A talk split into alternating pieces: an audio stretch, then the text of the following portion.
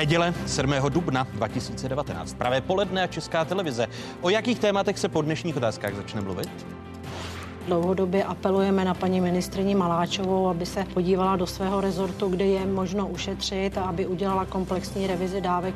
Dávat je prý lepší než brát. O dávkách v diskuzi ministrně práce a sociálních věcí, místo předsedkyně sociálních demokratů Jany Maláčové a ekonoma bývalého viceguvernéra Centrální banky, europoslance za TOP 09 Luďka Niedermayer. Chceme pomoci těm nejslabším, ale někdo to musí zaplatit a my říkáme, pomozme dětem, zaplatí to banky. Banky nebo děti? Sugestivní otázka sociálních demokratů. Chtějí zavést speciální bankovní daň, aby bylo mimo jiné na rodičovské příspěvky. Takže banky nebo děti? A může jedno bez druhého vůbec existovat? Další téma první části otázky. Nejlepší je předčasné volby a druhé referendum, aby Velká Británie zůstala v Evropské unii. Evropa na rozcestí nebo Evropa na scestí? O přítomnosti a budoucnosti starého kontinentu budou diskutovat prezident Slovenské republiky Andrej Kiska, armádní generál ve výslužbě Petr Pavel a politolog Jacques Krupník. Vítejte a hezkou neděli vám všem divákům jedničky i zpravodajské 24 České televize. Je tu jedinečný prostor pro diskuzi. Komu přidat a o kolik? Seniori na rozdíl od rodičů malých dětí mají jasno. Vláda tento týden rozhodla, že starobní penze vzrostou nad rámec zákonné valorizace. Ta se má pro rok 2020 pohybovat kolem 720 korun. Zbytek do 900 bude vláda důchodcům doplácet skrz jednorázový doplatek. Jeho výše stanoví na konci léta na základě makroekonomických údajů. Nejdůležitější bod eh, dnešní vlády byl návrh zákona, kterým se mění zákon 155 o důchodovém pojištění. Eh, tam došlo k dohodě už na minulé koaliční radě, kde navyšujeme o dalších 900 korun, jak jsme se na tom domluvili.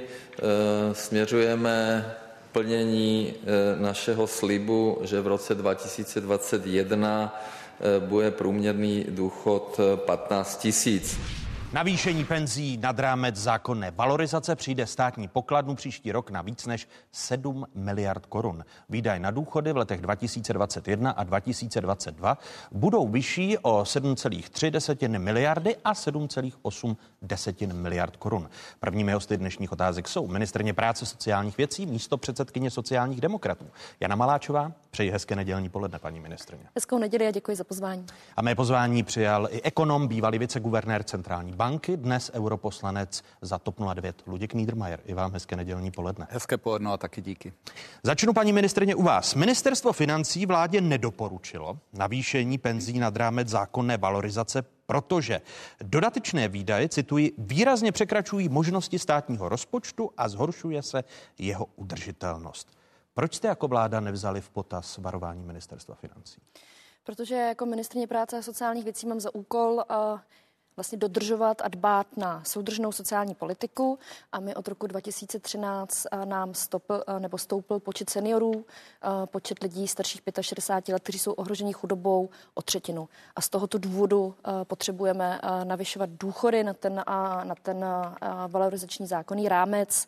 I když může dojít k rozkolísání státního rozpočtu, jak naznačuje ministerstvo Pokud tady máme tak vysoký počet lidí starších 65 let, lidé, kteří tady budovali naší ekonomikou, naší zemi, uh, tak je potřeba jim finančně pomoci. A podle vás si to ministerstvo financí neuvědomuje, proto vystupuje proti Ministerstvo financí dbá jenom na jeden uh, faktor a to je uh, státní rozpočet. Uh, já mám tu úlohu složitější, já musím chránit lidi před chudobou, zejména ty starší a zároveň se snažím být rozpočtově odpovědná. Takže balancujeme mezi těmito dvěma faktory. V tom vašem návrhu, který jste minulý týden projednali a který už jste odeslali do poslanecké sněmovny, se píše, v horizontu střednědobého výhledu budou dodatečné výdaje na důchody představovat přibližně 22 miliard korun. Z pohledu dlouhodobé udržitelnosti veřejných financí vytváří navrhované opatření, jak sami čteme, potřebu dodatečné fiskální konsolidace. Dohodli jste se na vládě, když otevíráte vyšší valorizaci penzí než nad rámec eh, toho zákona, to znamená o nějakých 200, eh, 200 korun, kde budete konsolidovat veřejné finance, když vy sama to máte v tom materiálu? V tuto chvíli o tom diskutujeme eh, v rámci eh, přípravy rozpočtu na příští rok. Sociální demokracie dlouhodobě říká, eh, že je potřeba zvýšit zejména nebo zavést sektorové daně, ale společně na úrovni koalice jsme se, a to si myslím, že je dobrá zpráva, protože to byl můj návrh, dohodli na zvýšení nebo zavedení digitální daně takzvané. Na návrh pana ministra zdravotnictví se budou navyšovat spotřební daně, zejména na lich a tabák a také debatujeme například já s paní ministrní financí o revizi uh, daňových výjimek. Takže v tuto chvíli ta debata běží. A když ale... vláda k prvnímu lednu roku 2021 chce průměrnou výši penze 15 tisíc korun. Teď to bude po tom zvýšení, na kterém jste se dohodli a které jde do sněmovny. 14 200 korun. To znamená, že v tom dalším roce se budou muset zvýšit penze nejméně o 800 korun. Je to tak, na tom jste dohodnuti. Ano, je to uh, cíl sociální demokracie, ale i našeho koaličního partnera. Tedy jste domluveni na tom, že v příštím roce nejméně o 800 korun dojde ke zvýšení uh, penzí. Jak říkáme, pokud je cílem 15 tisíc a, a parlamentem tento rok projde to zvýšení, které navrhujeme o 9 stovek, tak budeme na 14 200 a pak jednoduchá matematická operace říká, pak bude potřeba aspoň 801 korun. 801 korun. Vy uvažujete, že byste šli nad rámec těch 800 korun? Tak my říkáme, eh, že by seniori na konci funkčního období vlády měli mít alespoň 15 tisíc korun v průměru. Takže stačí 801 korun. Mm-hmm. Pane europoslanče, eh, je na místě chránit lidi před chudobou a ministerstvo financí si věru neuvědomuje tento aspekt a proto varuje před rozvratem veřejných financí, respektive nestabilitou veřejných financí? Samozřejmě sociální politika eh, k zemi, jako je Česká republika, to znamená rozvinuté evropské zemi, patří. A já chápu paní ministrině, že se snaží těmi návrhy eh, co nejvíce toho pro různé skupiny v ekonomice eh, získat, ale musíme si uvědomit, že existují nějaká reálná omezení. Ten stát nemůže dlouhodobě eh, vydávat výrazně více peněz, než kolik je získává.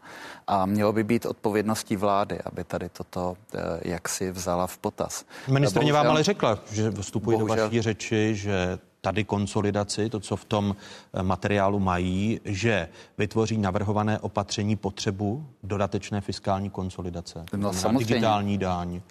No, zvýšení. No samozřejmě, ale to znamená, že vlastně vláda rozdává peníze, o kterých si myslí, že v budoucnu získá konsolidací. Celý ten problém je v tom, že dneska ta politika, není to specifikum České republiky, se prostě dělá přes Twitter. To znamená, tady jsem získal tyto tisíce, tady jsem získal tyto 100 koruny a to je věc, které se velká část politiků nejenom v České republice nyní drží, ale bohužel eh, smutná pravda je, že v okamžiku, kdy ta eh, ekonomika zakolísá, jakože se to může stát, tak na to právě doplácejí nejvíc ty slabší sociální skupiny. Vy kdybyste byl členem vlády, tak vy byste valorizoval pouze na tu eh, zákonnou hranici, to znamená 720 korun, jestli se nemýlím, podle inflace, tak jak je to dnes. Především, eh, kdybych byl členem vlády, tak bych chtěl, aby eh, to rozhodování o penzí se co nejméně odpolitizovalo. Stát by měl platit co největší možné penze, které si může dovolit tak, aby penzisti za 5, za 10 a za 15 let ty penze získali. To je, myslím, ta hlavní zásada a k tomu vlastně směřují ty politiky, které řada zemí přijala. To znamená, že existuje nějaký dlouhodobý plán, nějaký dlouhodobý mechanismus a ten se musí dodržovat. To je podle mě alfa, omega zodpovědné politiky a ne úvaha, že získá nějaký průzkum veřejného mínění, který říká, že je tam potenciál navýšit svoji podporu tím, že slíbím něco nějaké skupině a ty miliardy... Chcete tím říct, že paní ministrně se rozhoduje na základě průzkumu a Twitteru? Eh, to jsem v žádném případě nechtěl říct, ale myslím si, že takhle funguje vládnutí eh, této vlády. A myslím si, že je potřeba se podívat na ty čísla ze zhora. A já, když jsem, moc mimochodem děkuji za to pozvání, mě to vždycky donutí strávit dva dny nad tím, abych si uh, oživil ta čísla o České republice, protože v Bruselu na to není tolik času. Tak když se na to podíváme, tak ten růst výdajů, který vláda plánuje, je jako naprosto fascinující. Proti roku 2013 vláda plánuje navýšit výdaje o, tuším, 300 miliard korun. Proti roku 2017 o 225 miliard korun. Zatímco od roku 2014, což byla v Evropě velmi dobrá doba ekonomiky, ekonomika v průměru roste řádově o 5% Výdaje nám rostou o 7 až 8% To je vývoj, který je absolutně neudržitelný. A ano, můžeme si dovolit platit vyšší sociální výdaje, ale musíme si říct, které výdaje budeme snižovat a které příjmy navýšíme. A já myslím, že to není vůbec tak jednoduchá otázka, která se vyřeší jednou větou v tiskovém prohlášení. Paní ministrině?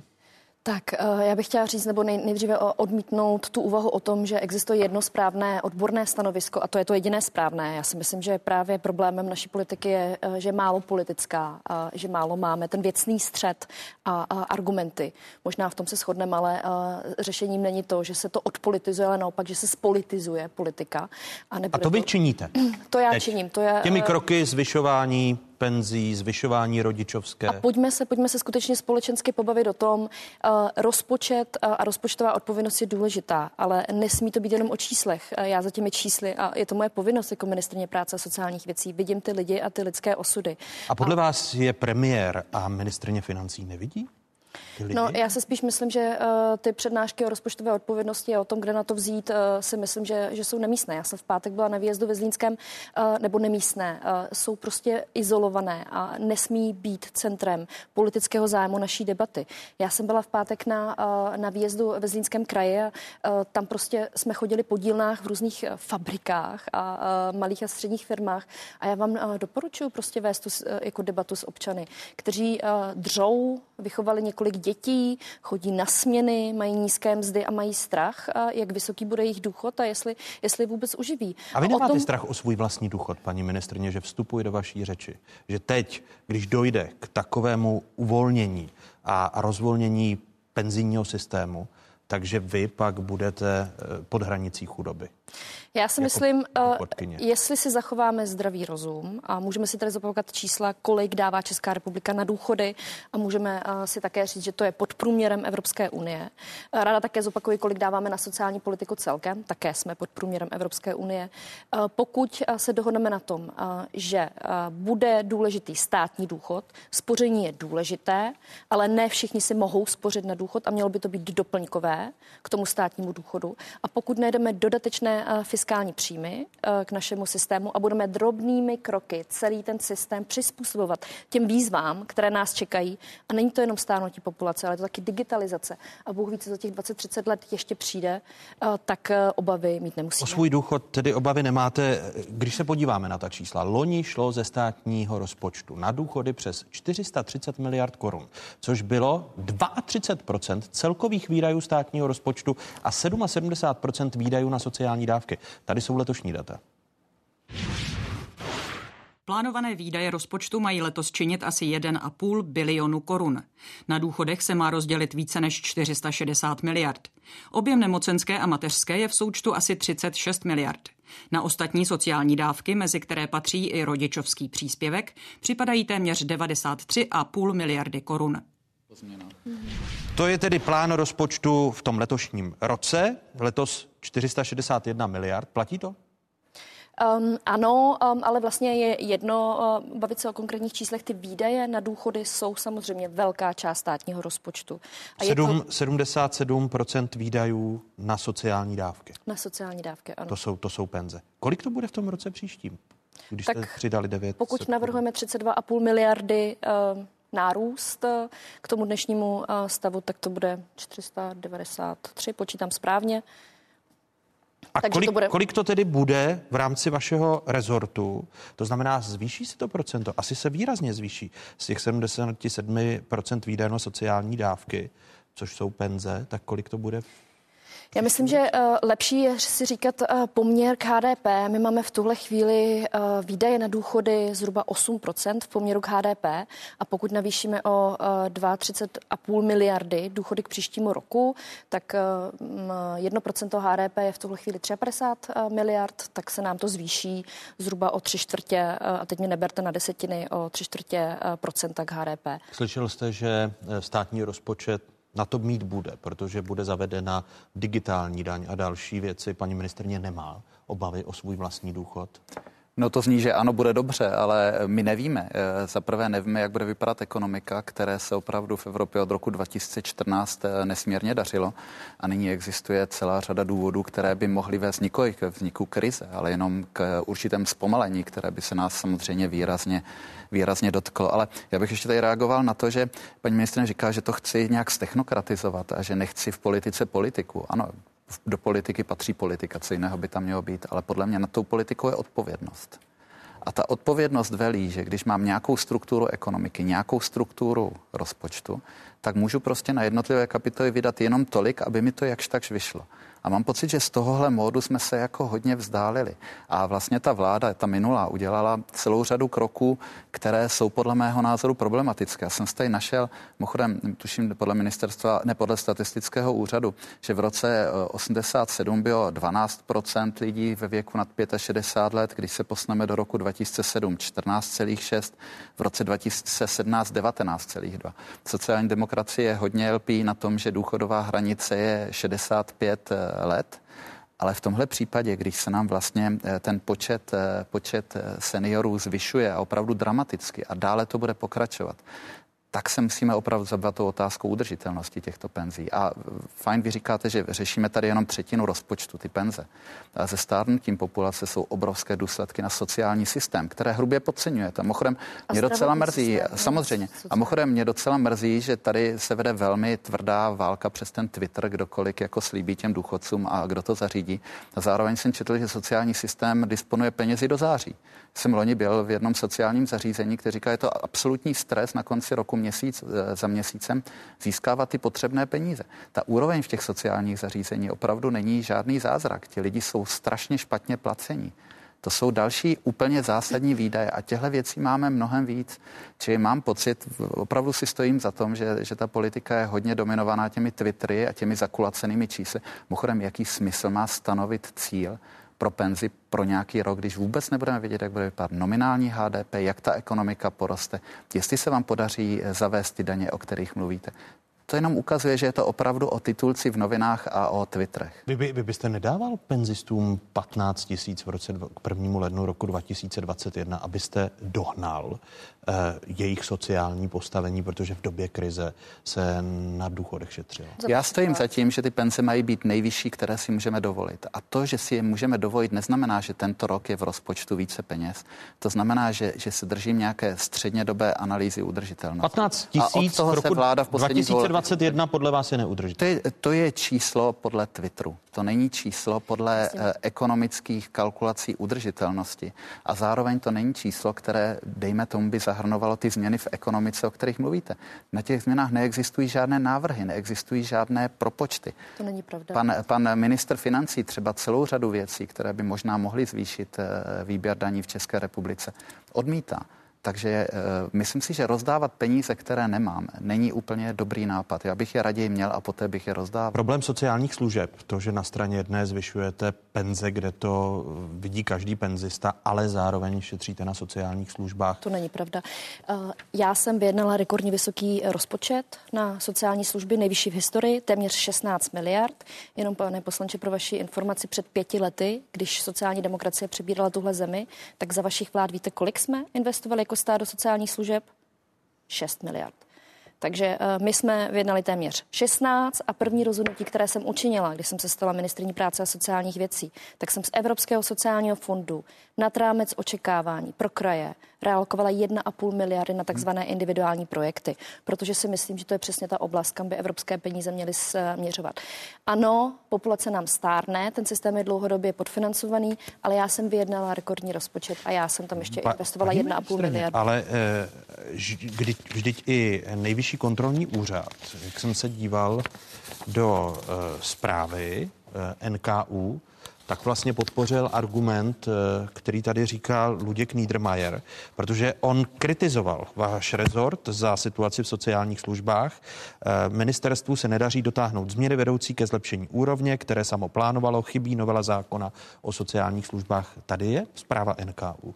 Novela zákona o sociálních službách je v legislativním plánu prací uh, naplánována na podzim tohoto roku. My na tom intenzivně pracujeme. Víte, že ta poslední velká před třemi lety neprošla a je tam přesně jsou tam přesně ta opatření, která chce NKU.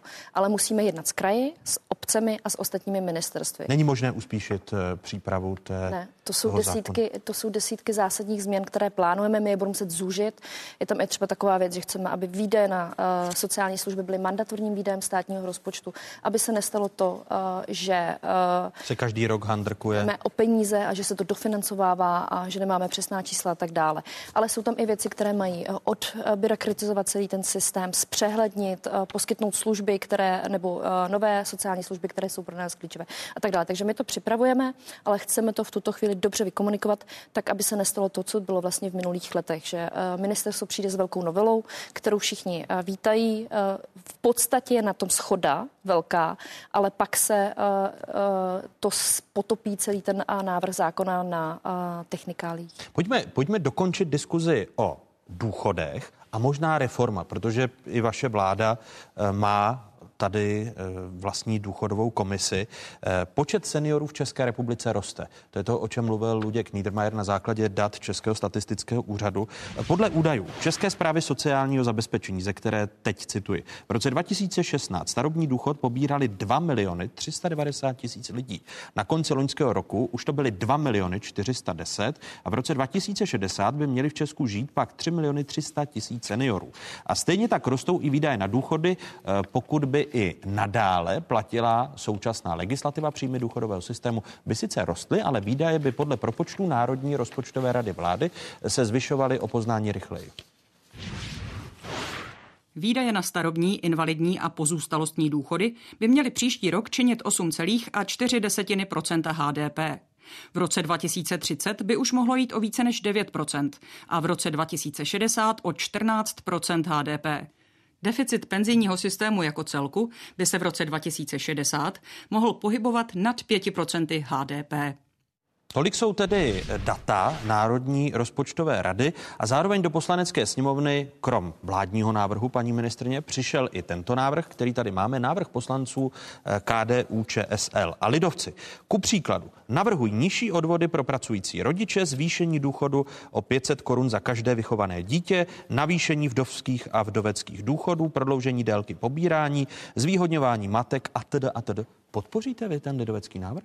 Já ten uh, návrh nepodpořím a to z těchto důvodů. Myslím si, že takto komplexní návrh by měla připravit vláda a ne, neměl být uh, poslaneckou iniciativou. Druhá věc je, co mě velmi nepříjemně překvapilo, že KDU ČSL má své zástupce v naší komisi pro spravedlivé důchody, ale tyto návrhy tam nepřednesla a když my jsme si za třetí dělali hrubý propočet těch návrhů, tak jsme přišli na nějakých 150 miliard. A to je podle mě, když eh, mě se říká, že jsem rozhazovačná, tak to si myslím, že je ještě úplně v jiné dimenzi. Takže 150 miliard by stál ten lidovecký. Podle návrh. hrubých propočtů, ano. Podle hrubých propočtů. A vám se nelíbí ten návrh, který Mně tady je to... ku příkladu procentní výměra starobního důchodu se zvyšuje o 500 korun měsíčně za každé vychované dítě, je-li pojištěncem žena nebo za každé vychované dítě ve výlučné péči muže. Mně se ten směr líbí, Víte, že to vlastně uh, je i uh, věc, kterou uh, jako první téma diskutujeme v naší komisi pro spravedlivé důchody. Souhlasím s KDU ČSL, že tohle jsou věci, které představí problém pro náš vůbec celospolečenský systém, ale nelze, abychom takto zásadní otázky protože tam jde opravdu o detaily, řešili přes poslaneckou iniciativu. Tohle bylo by mělo jít vládním návrhem a zároveň si myslím a proto apeluji na to, aby se tyto věci diskutovaly v Komisi pro spravedlivé důchody. Proto jsme ji zřídili tak aby na tom byla schoda napříč politickým spektrem. Aby se nám neopakovala ta situace z minulosti, eh, že nějaká vláda udělá eh, důchodovou reformu v uvozovkách a ta další zruší. A takhle budeme ztrácet dlouhé roky prostě eh, politického snažení. Luděk To jsme konec konců zažili, ale skoro mi to zní, že ten problém není těch 150 miliard a ten problém je v tom, kdo si přivlastní tady, tady ten. Že to lidovci předložili Čili... bez konzultaci No a kdo, kdo to bude mít znovu, já to zjednoduším, kdo to prostě bude mít na tom Twitteru. Víte si čísla, já nevím, jestli věříte Národní rozpočtové uh, radě, ale myslím si, že každého ekonoma ty čísla opravdu musí děsit. To jsou opravdu hodně velké částky tady tohle a, a zároveň si uvědomme, že, že ty penze jsou placeny odvody z mest a vysoké zdanění mest je jeden z velkých problémů a mimochodem sociálním problémem také. Protože podle studie OECD nejenom, že jsme sedmá nejvyšší země, která, která zdaňuje mzdy, respektive součet odvodů a daní je sedmý nejvyšší eh, v OECD, ale co je pozoruhodné je, že pro lidi s nižšími příjmy je to naše zdanění opravdu výrazně, ale výrazně vyšší, než je obvyklé v OECD. A vlastně dostáváme se do situace země, která má sice stále rostoucí a už poměrně vysokou cenu pracovní síly, ale ten člověk to neuvidí v té mzdě protože potřebujeme tady tyto velmi vysoké odvody na to, abychom profinancovali ten dnešní stav to platí, toho sociálního systému. To platí, pokud nemá děti. Když máte děti, ale, tak neplatíte ale téměř žádné daně. A vy navíc ještě chcete prohlubovat ten problém. Lidé s dětmi u nás téměř neplatí daně, protože mají několik druh, druhů uh, daňových uh, slev. A to je dobře Sle- tedy, že, slevu, že někdo neplatí daně? Nebo... Tak to je politické rozhodnutí, jestli chceme podporovat rodiny s dětmi, což si myslím v kontextu důchodové reformy, že je klíčové, tak politicky se rozhodlo, že budou velmi vysoké slevy na dítě, že máme takzvané školkovné jako daňovou slevu nebo slevu na manželku. A já si myslím, že to je dobře, že bychom rodiny s dětmi měli podporovat. Já s vámi naprosto souhlasím a třeba bychom měli podporovat věcmi, které tak hezky nezní na tom Twitteru. Třeba například podporou částečných úvazků, kde pokud se nepletu v naší zemi jenom zhruba desetina eh, úvazku je částečných, v Evropské unii je to třetina, třeba v Holandsku tučím, jsou to tři čtvrtiny. Já už jsem s tímhle nápadem přišel dávno, než jsem přišel do politiky. Od té doby se nestalo, eh, nestalo eh, vůbec nic, ale Chápu znovu správně vaše slova, pane europoslanče, že podpora rodin s dětmi je podle vás lepší takto systémově, než ku příkladu debata o rodičovské, jestli půjde o 300 tisíc nebo na navýšení na 300 tisíc. Ta rodičovská určitě hraje roli, ale každé velké změny v systému eh, vytváří určitý problém a notabene eh, hrát s mladými rodinami loterii, jestli se vám dítě narodí do 31.12. anebo po prvním, první, to považuji za docela neodpovědnou záležitost, ale jenom chci říct, že je celá řada věcí, které by se v té sociální oblasti měly odehrát, které možná nejsou tak atraktivní, ale by by velmi účinné. A znovu tady stojí ta otázka kde tedy vezmeme těch 1500 eh, miliard korun, které formují příjmy toho státního rozpočtu. A, když, a vy to víte samozřejmě jako ekonomka, když se podíváte na, na ty jiné příjmy, než jsou ty odvody a daně e, lidí z práce, tak to byste musela opravdu ty položky, jako je spotřební daň nebo DPH, ne zvýšit o procenta, ale vynásobit, abyste hmm. do toho rozpočtu dostali ty peníze. A hrozně rád bych viděl, kde, protože ano, digitální daň je výborný nápad, ale pravděpodobně víte, že ten odhad pro Českou republiku mohl být zrovna jedna miliarda. Pajvoko. To znamená jedna šestina toho, co, co přinese naprosto nesystémová, nepromyšlená sleva na jízdné, které, kterou pan pre, eh, premiér vymyslel poté, co mu na Slovensku zřejmě řekli, že je to dobrý nápad do voleb. Tak kolik přinese digitální daň, když Můžu. Niedermayer říká jedna miliarda? Můžu ještě k té rodinné politice, protože to je moje parketa, strašně mi to... Ne, pojďme dokončit důchody, to, velmi, velmi krátce. Dokončit, protože pak se budeme věnovat Tak jestli to slíbíte, rodičov. tak... Slibuju. Dobře. Bude to zásadní téma další části. A jo, tak, tomu eh, nebudu oponovat. Souhlasím v obou věcech, a, a teda eh, rodinná politika později, ale eh, k tomu, kde na to vezmeme. My to říkáme jako sociální demokracie dlouhodobě. Pojďme se podívat vůbec na celý daňový systém. Souhlasím s tím, že 80% daňových příjmů v České republice buď ze spotřeby nebo z mest. Myslím si, že to je špatně. A pojďme se podívat na, na jiné daně. Digitální daň a tak dále, spotřební, to jsou samozřejmě věci, které nám pomohou drobně. Ale právě proto my navrhujeme ty sektorové daně nebo bankovní daň, například zdanění aktiv bank. To by mohlo i podle těch našich mírných propočtů nebo konzervativních, jak se říká, přinést státnímu rozpočtu 11 miliard. Když Paní se... ministrně, promiňte, že vstupuji do vaší řeči, ale když se podívám na jízdní plán úkolů vaší důchodové reformy, tak je to pátá důchodová, důchodová komise, tentokrát nazvaná Komise pro spravedlivé důchody. Ta má tyto čtyři úkoly. Komise pro spravedlivé důchody se má zabývat například problematikou nižších penzí žen. Dalším cílem je stanovit pravidla pro snížení věku odchodu do penze u náročnějších profesí. 44 členů komise se má také věnovat způsobu nastavení vdovských a vdoveckých penzí. Řešit by měli rovněž příjmovou stránku důchodového systému. To je až ten poslední bod, příjmová stránka důchodového systému. Tudíž platí ta námitka, kterou zmiňuje Luděk Niedermayer, že teď se rozdává, teď chcete napravovat ty důchody, ale příjmy neřešíte ruku v eh, ruce. Naopak, eh, má to být třetí bod té důchodové komise, ehm, ale my, já už jsem eh, vlastně několikrát říkala, proč to tak máme. Mně se nelíbí, jak se v posledních letech řešila důchodová otázka na sílu, politicky natěsno v parlamentu prosazené, pak to bylo diskutabilní. Já říkám, že existuje málo která politická otázka důležitější, možná ještě daňová, než jsou důchody s dopadem na desítky let. A proto si myslím, že musí být ty věci vykomunikované. Proto jsme začali tématem, který si myslím, že velmi rezonoval napříč politickým spektrem minulý rok, když jsem prosazovala těch devět stovek ve sněmovně. Vlastně pravice nám v Senátu vrátila ten návrh a řekla, dělejte něco z důchody žen, které jsou nižší. Takže já to vnímám, že to je věc vydiskutovaná, že musíme najít správné technické provedení, tak, aby ženy nebyly trestány finančně za to, že se rozhodly pečovat. Ale stále jste nesáhli na tu přímou stránku důvodu. Takže tím, začínám, tím začínáme. Uh, vidíte, uh, nebo uh, vlastně ty možnosti, jak postupovat, aby to bylo ústavně konformní a zároveň uh, finančně udržitelné, tak uh, diskutujeme, setkáváme se každý měsíc. Já mám pocit, že pokračujeme mnohem rychleji než uh, předchozí důchodové komise. Uvidíme, jestli se nám to podaří udržet. Kdy tedy myslíte, že předložíte novelu zákona, která by se vypořádala s problematikou nižších penzí žen? Já jsem uh, zmiňovala, že bych to chtěla udělat v létě a uh, teď reálně to vidím někdy na podzim. Až na, takže to oddalujete naopak. Na to, jak rychle jdete v důchodové komisi, tak o to Pomaleji jdete s eh, novelami? Tak bavíme se o řádu měsíců, 30 let eh, se tady všichni baví o důchodech a málo co bylo eh, předloženo. A nám se podařilo na důchodové komisi těch několik scénářů zúžit na tři, ale ty se týkají budoucích penzistů. A teď hledáme řešení, protože ty scénáře, které my jsme navrhli, tak nebyly přijaty většinově. Vždycky byla těsná nebo nebyla dostatečná podpora pro ty jednotlivé scénáře, takže hledáme nové scénáře pro ty současné penzisty a penzistky.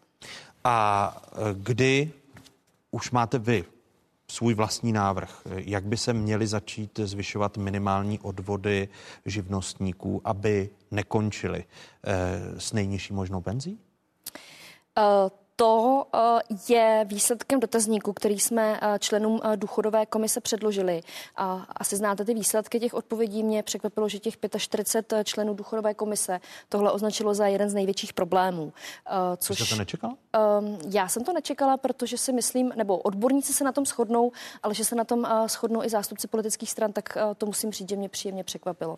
Takže toto téma bude nastaveno v rámci toho tématu ehm, k příjmům důchodového systému protože to chtěli jednotliví členové důchodové A tím komise. se dostáváme tedy k těm příjmům. Váš návrh, aby eh, ti živnostníci končili s relativně solidní penzí, o kolik by se jim měly zvýšit minimální odvody? Eh, my jsme si nerozuměli, my se vůbec nebavíme o nějakém konkrétním návrhu. My jsme sbírali uh, podněty. Ne, zdá s tím souhlasí. Řekla jste, že většina, drtivá většina členů té penzijní komise, ale předpokládám, že to zádání dáváte vy jako ministrně. Že máte rozpracované varianty, aby živnostníci byli na nějaké relativně solidní úrovni s penzemi, aby neměli tu nejnižší možnou penzi. Takže mi teď řeknete, o kolik by se muselo zvýšit to, eh, ten jejich minimální odvod. V tuto chvíli tento okruh otázek není na stole. Eh, my máme jenom eh, odpovědi členů důchodové komise. Vy ho nemáte ani na stole, my? Že by si, eh, my s určitými propočty pracujeme, ale... Tak mi je prosím řekněte. Ale nechci, aby se členové důchodové komise tohle dozvěděli z médií. Myslím si, že by měly být nejdříve informováni oni a pak... Tak procentuálně. Ne, nechci konkrétní částku, ale procentuálně... Já vám čísla neřeknu. Vy mi neřeknete čísla. vám. To je to, proč vás kritizuje pan pre, premiér, že málo šetříte a, a jenom utrácíte. Ale pan Moravče. ale paní eh, Takže zvýšení minimálních odvodů říkáte, eh, stává se prioritou a že vás to překvapilo. Čísla mi neřekne. Nestává se to prioritou, je to jedno z oblastí uh, toho tématu uh, příjmy důchodového systému. Stejně tak debaty o třetím pilíři a jeho efektivitě a stejně tak o systémovém řešení v daňové oblasti. To jsou věci, které by v tom uh, okruhu číslo 3 příjmy důchodového systému měly být diskutovány.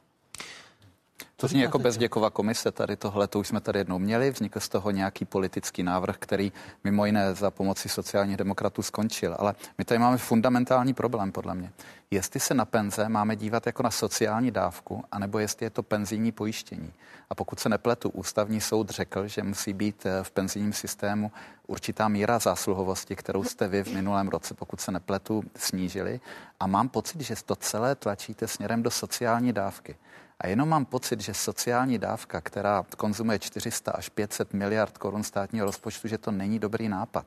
Že prostě v tom systému musí být míra zásluhovosti. To znamená, co tam člověk zaplatí, co tam vy zaplatíte, bude mít silnou vazbu na to, jakou budete dostávat penzi. Všechny ty návrhy, ty tři, na změny těch parametrů jdou opačným směrem. že tam do toho zavedete nějaký sociální faktor. Já jsem, já jsem s tím jako perfektně srozuměný. Sociální politika patří k našemu státu, ale tady se bavíme opravdu o obrovských penězích, taky se bavíme o obrovské zodpovědnosti za to, že když teďka nastavíte parametry toho systému, že ten systém také bude fungovat za pět let, bude také fungovat za deset let. Ale paní Nechci ministrně, vám při... promiňte, ale paní ministrně, pane eh, poslanče, opakovaně říká, že reforma není, zásadní reforma není zapotřebí, protože ten systém je, teď nechci interpretovat slova paní ministrně, dlouhodobě udržitelný. Ten systém není to udržitelný. Eh, Tohle... To snad víme, že ten systém není udržitelný. A teď konec konců, pokud se podívám do čísel, které jsem ráno si počítal, tak eh, růst penzí teďka máte skoro 9%, tuším 8,7%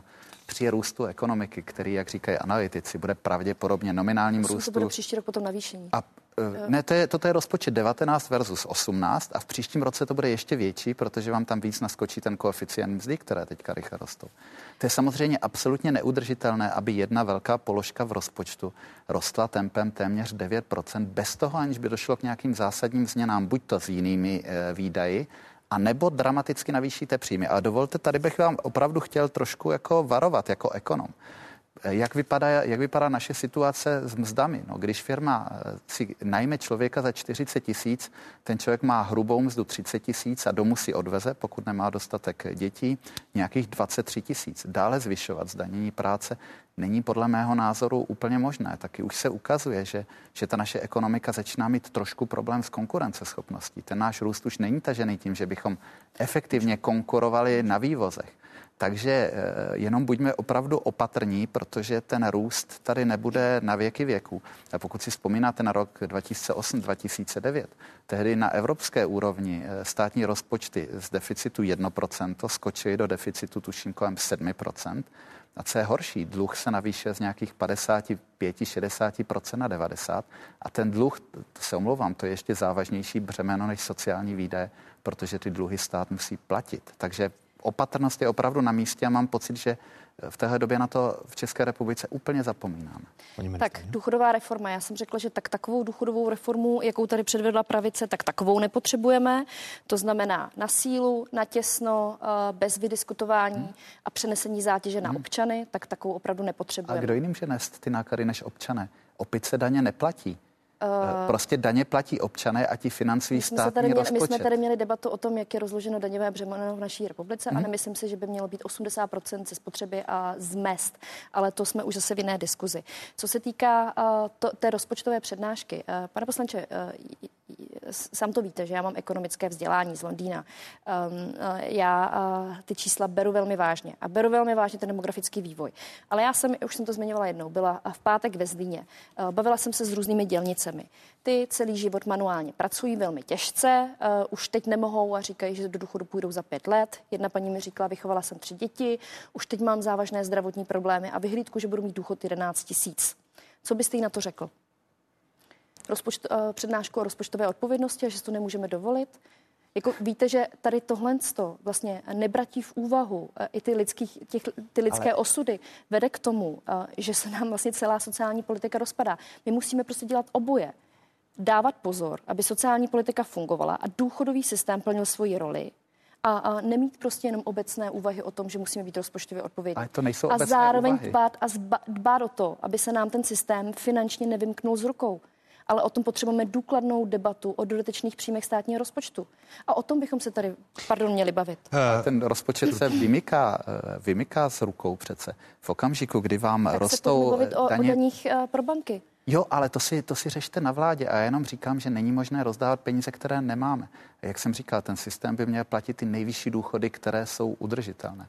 Ale sama přece víte, že v okamžiku, kdy se něco v ekonomice zvrtne, tak ti nejslabší v té ekonomice jsou postižení. Ti méně kvalifikovaní přichází o práci. Vždycky dochází ke škrtům sociálních dávek, Pokud dovolíte, přednost mají jiné tak výdaje. Dokončíme, eh, dokončíme téma důchodů, přejdeme na eh, rodičovskou a rodinnou politiku a pak tedy ještě se vrátíme ke státnímu rozpočtu. Paní ministrně, členové komise se v rámci těch dotazníků, eh, které dostali na prvním zasedání, tak shodli také na pěti věcech. Důchodový účet by se od státního rozpočtu neměl oddělovat. Přitom v programovém prohlášení vaší vlády je, cituji, chceme konkrétní kroky bez dlouhavých a neplodných diskuzí. Podstatou bude oddělení důchodového účtu od státního rozpočtu a stanovení jasných finančních vztahů mezi tímto účtem a státním rozpočtem, případně dalšími zdroji příjmů pro tento účet. Konec citátu. Ustoupí vláda od této pasáže v programovém prohlášení? V tuto chvíli po dohodě na koaliční radě to není uh, otázkou nebo předmětem uh, jednání, takže... Uh, takže neoddělíte důchodový neoddělíme. účet od státního Přesně rozpočtu? Tak. Vyhovíte tedy.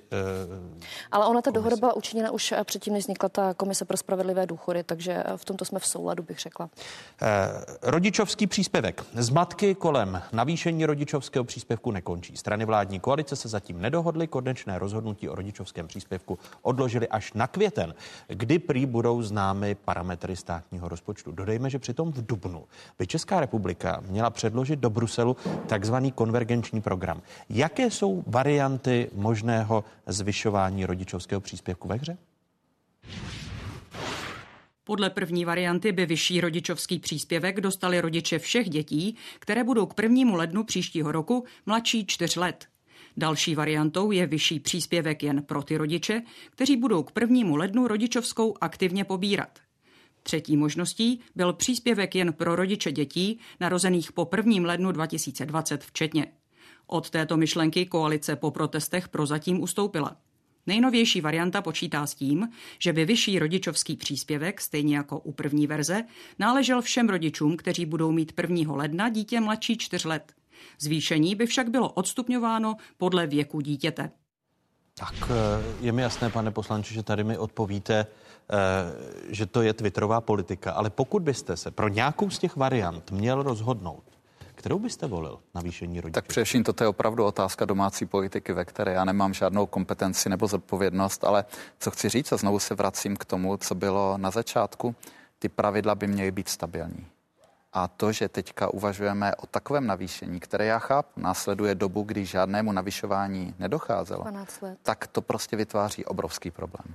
A zdá se, že není žádné dobré řešení. Já tu loterii o tom, jestli se dítě narodí na Silvestra nebo na první, na prvního jedna nechápu a nechápu, že vy jste to jako vlastně s radostí sdělovala tady tohle, ale uh, ten systém by měl být prostě stabilní. Vůbec... Já si myslím, že by se měl zvýšit ten rodičovský příspěvek a myslím si, že nebylo úplně dobré, že v okamžiku, kdy se ekonomika začala zlepšovat, což je od nějakého roku 2014, že se k tomu nevrátili uh, vlády, ale myslím si, že ty pravidla měly být prostě stabilní a ty stabilní pravidla ty získáte pouze přes tu nudnou a otravnou aritmetiku prostě, po které já volám. Či musím se podívat, jaké jsou možnosti rozpočtu a podle toho musím nastavit ty indexy, tak, aby prostě ty výdaje nevytlačovaly ty ostatní. Těch opravdu hroze pro Českou republikou je spoustu. Asi znáte ty data, které říkají, že obrovský podíl výdajů, investičních výdajů našeho státu dneska platí Evropská unie.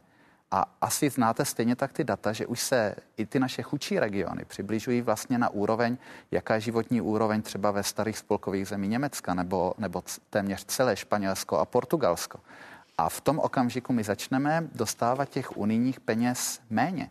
Jak budeme financovat ty výdaje, kdy uh, tuším na dopravu 40% z evropského rozpočtu, na výzkum to bude také něco pod polovinou, na podporu podnikání je to dokonce 99% podle, výda, podle informací z Ministerstva pro místní rozvoj. Takže musíme se opravdu podívat na to, co jsme schopni do toho rozpočtu dostat a jak to zodpovědně rozdělovat. Paní ministrně, eh, tady jste slyšela, že jste si vy zahrála loterii i s tou rodičovskou. Eh, kritizoval vás ostatně v tomto týdnu několikrát premiér Andrej Babiš, že jste tím vaším oznámením, jak se bude zvyšovat rodičovský příspěvek, pak jste to v rámci koalice korigovali, eh, že jste porušila koaliční smlouvu. Jste si toho vědoma? Tak um, Já jsem dlouhodobě nebo konzistentně prosazuji navýšení rodičovské, protože 12 let se nezvedala a byla to sociální demokracie, která si to uvědomila a my jsme to prosadili do programového prohlášení vlády. My jsme na konci minulého roku dohodu měli, a pak se změnila situace. Paní ministrně v lednu řekla, že nejsou peníze a ty karty se rozdávaly znovu. Já jsem radostně neoznamovala ten kompromis. Já jsem řekla, že na koleční radě jsme ve čtyřech bodech, které se všechny týkaly ministerstva práce a sociálních věcí, a všechny jsou finančně obrovsky náročné, že jsme našli nějaké řešení protože už opravdu hořel čas a bylo potřeba ty věci vydat do sněmovny. Bylo to navýšení důchodu o 9 stovek, bylo to uh, návrh zákona na zlepšení vymáhání alimentů, byl to návrh zákona na zálohované výživné a pak ten kompromis v rodičovské. Já jsem si pak tu chybu uvědomila, celou tu loterii a vzala jsem to zpět. Pan premiér mě za to kritizuje, nicméně pan premiér pravidelně mění názor. Já si myslím, že o toho tu politici jsou, aby naslouchali občanům a korigovali. Takže na rozdíl od premiéra jste jednou jedinkrát změnila názor a nechápete jeho výtku, že porušujete koaliční smlouvu. Přesně tak, protože jsem protože si uvědomila... premiér mění názor každou chvíli, zatímco vy jste ho změnila. Ne, nemyslím, že každou chvíli, ale to myslím si, že uh, pravidelně jsem řekla. Um, a uh, myslím si, že prostě politici by lidem měli naslouchat a tady toto rozhodnutí, i když to byl kompromis, tak si nemyslím, že je šťastné.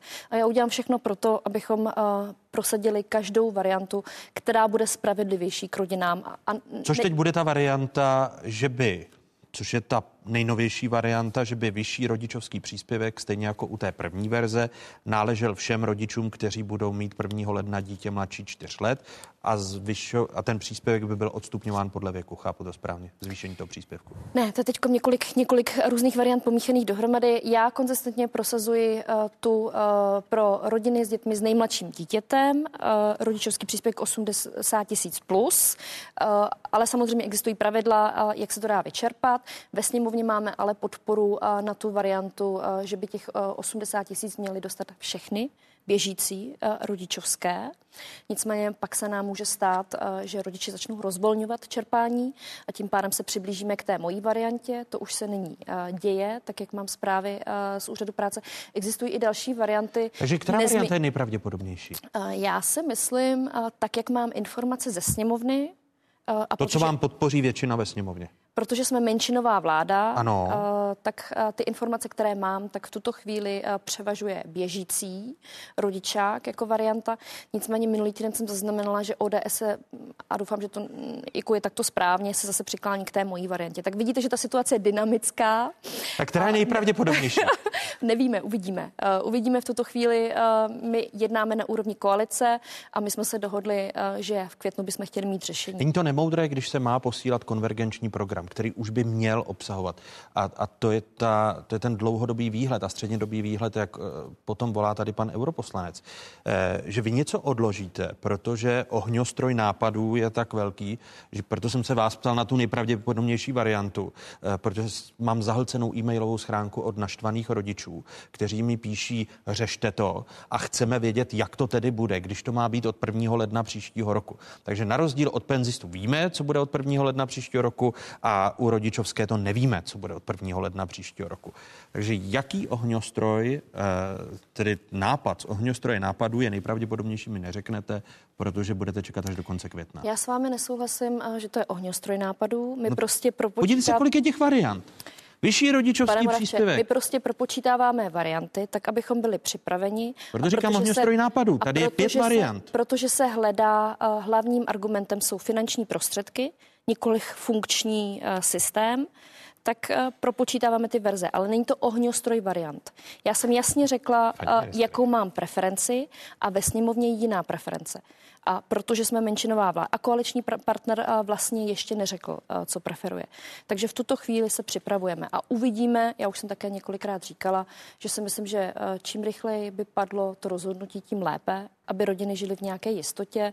Takže vám vadí odkládání uh, toho termínu, tak jak jste si ve vládní koalici v tomto týdnu? Já bych považovala za lepší, kdyby to rozhodnutí padlo co nejrychleji. I vzhledem k tomu na legislativní proces, aby no se právě. to vše, aby se to No ale i, i, i, i konvergenční program, jaký bude deficit rozpočtu, protože na to přece i ta rodičovská je také vázána, protože ministrně financí říká, ale že ty peníze nemá. To půjde právě s konvergenčním pro, uh, programem. My no ten jsme... má být hotov do konce dubna. Ale to si myslím, že, uh, že stíháme.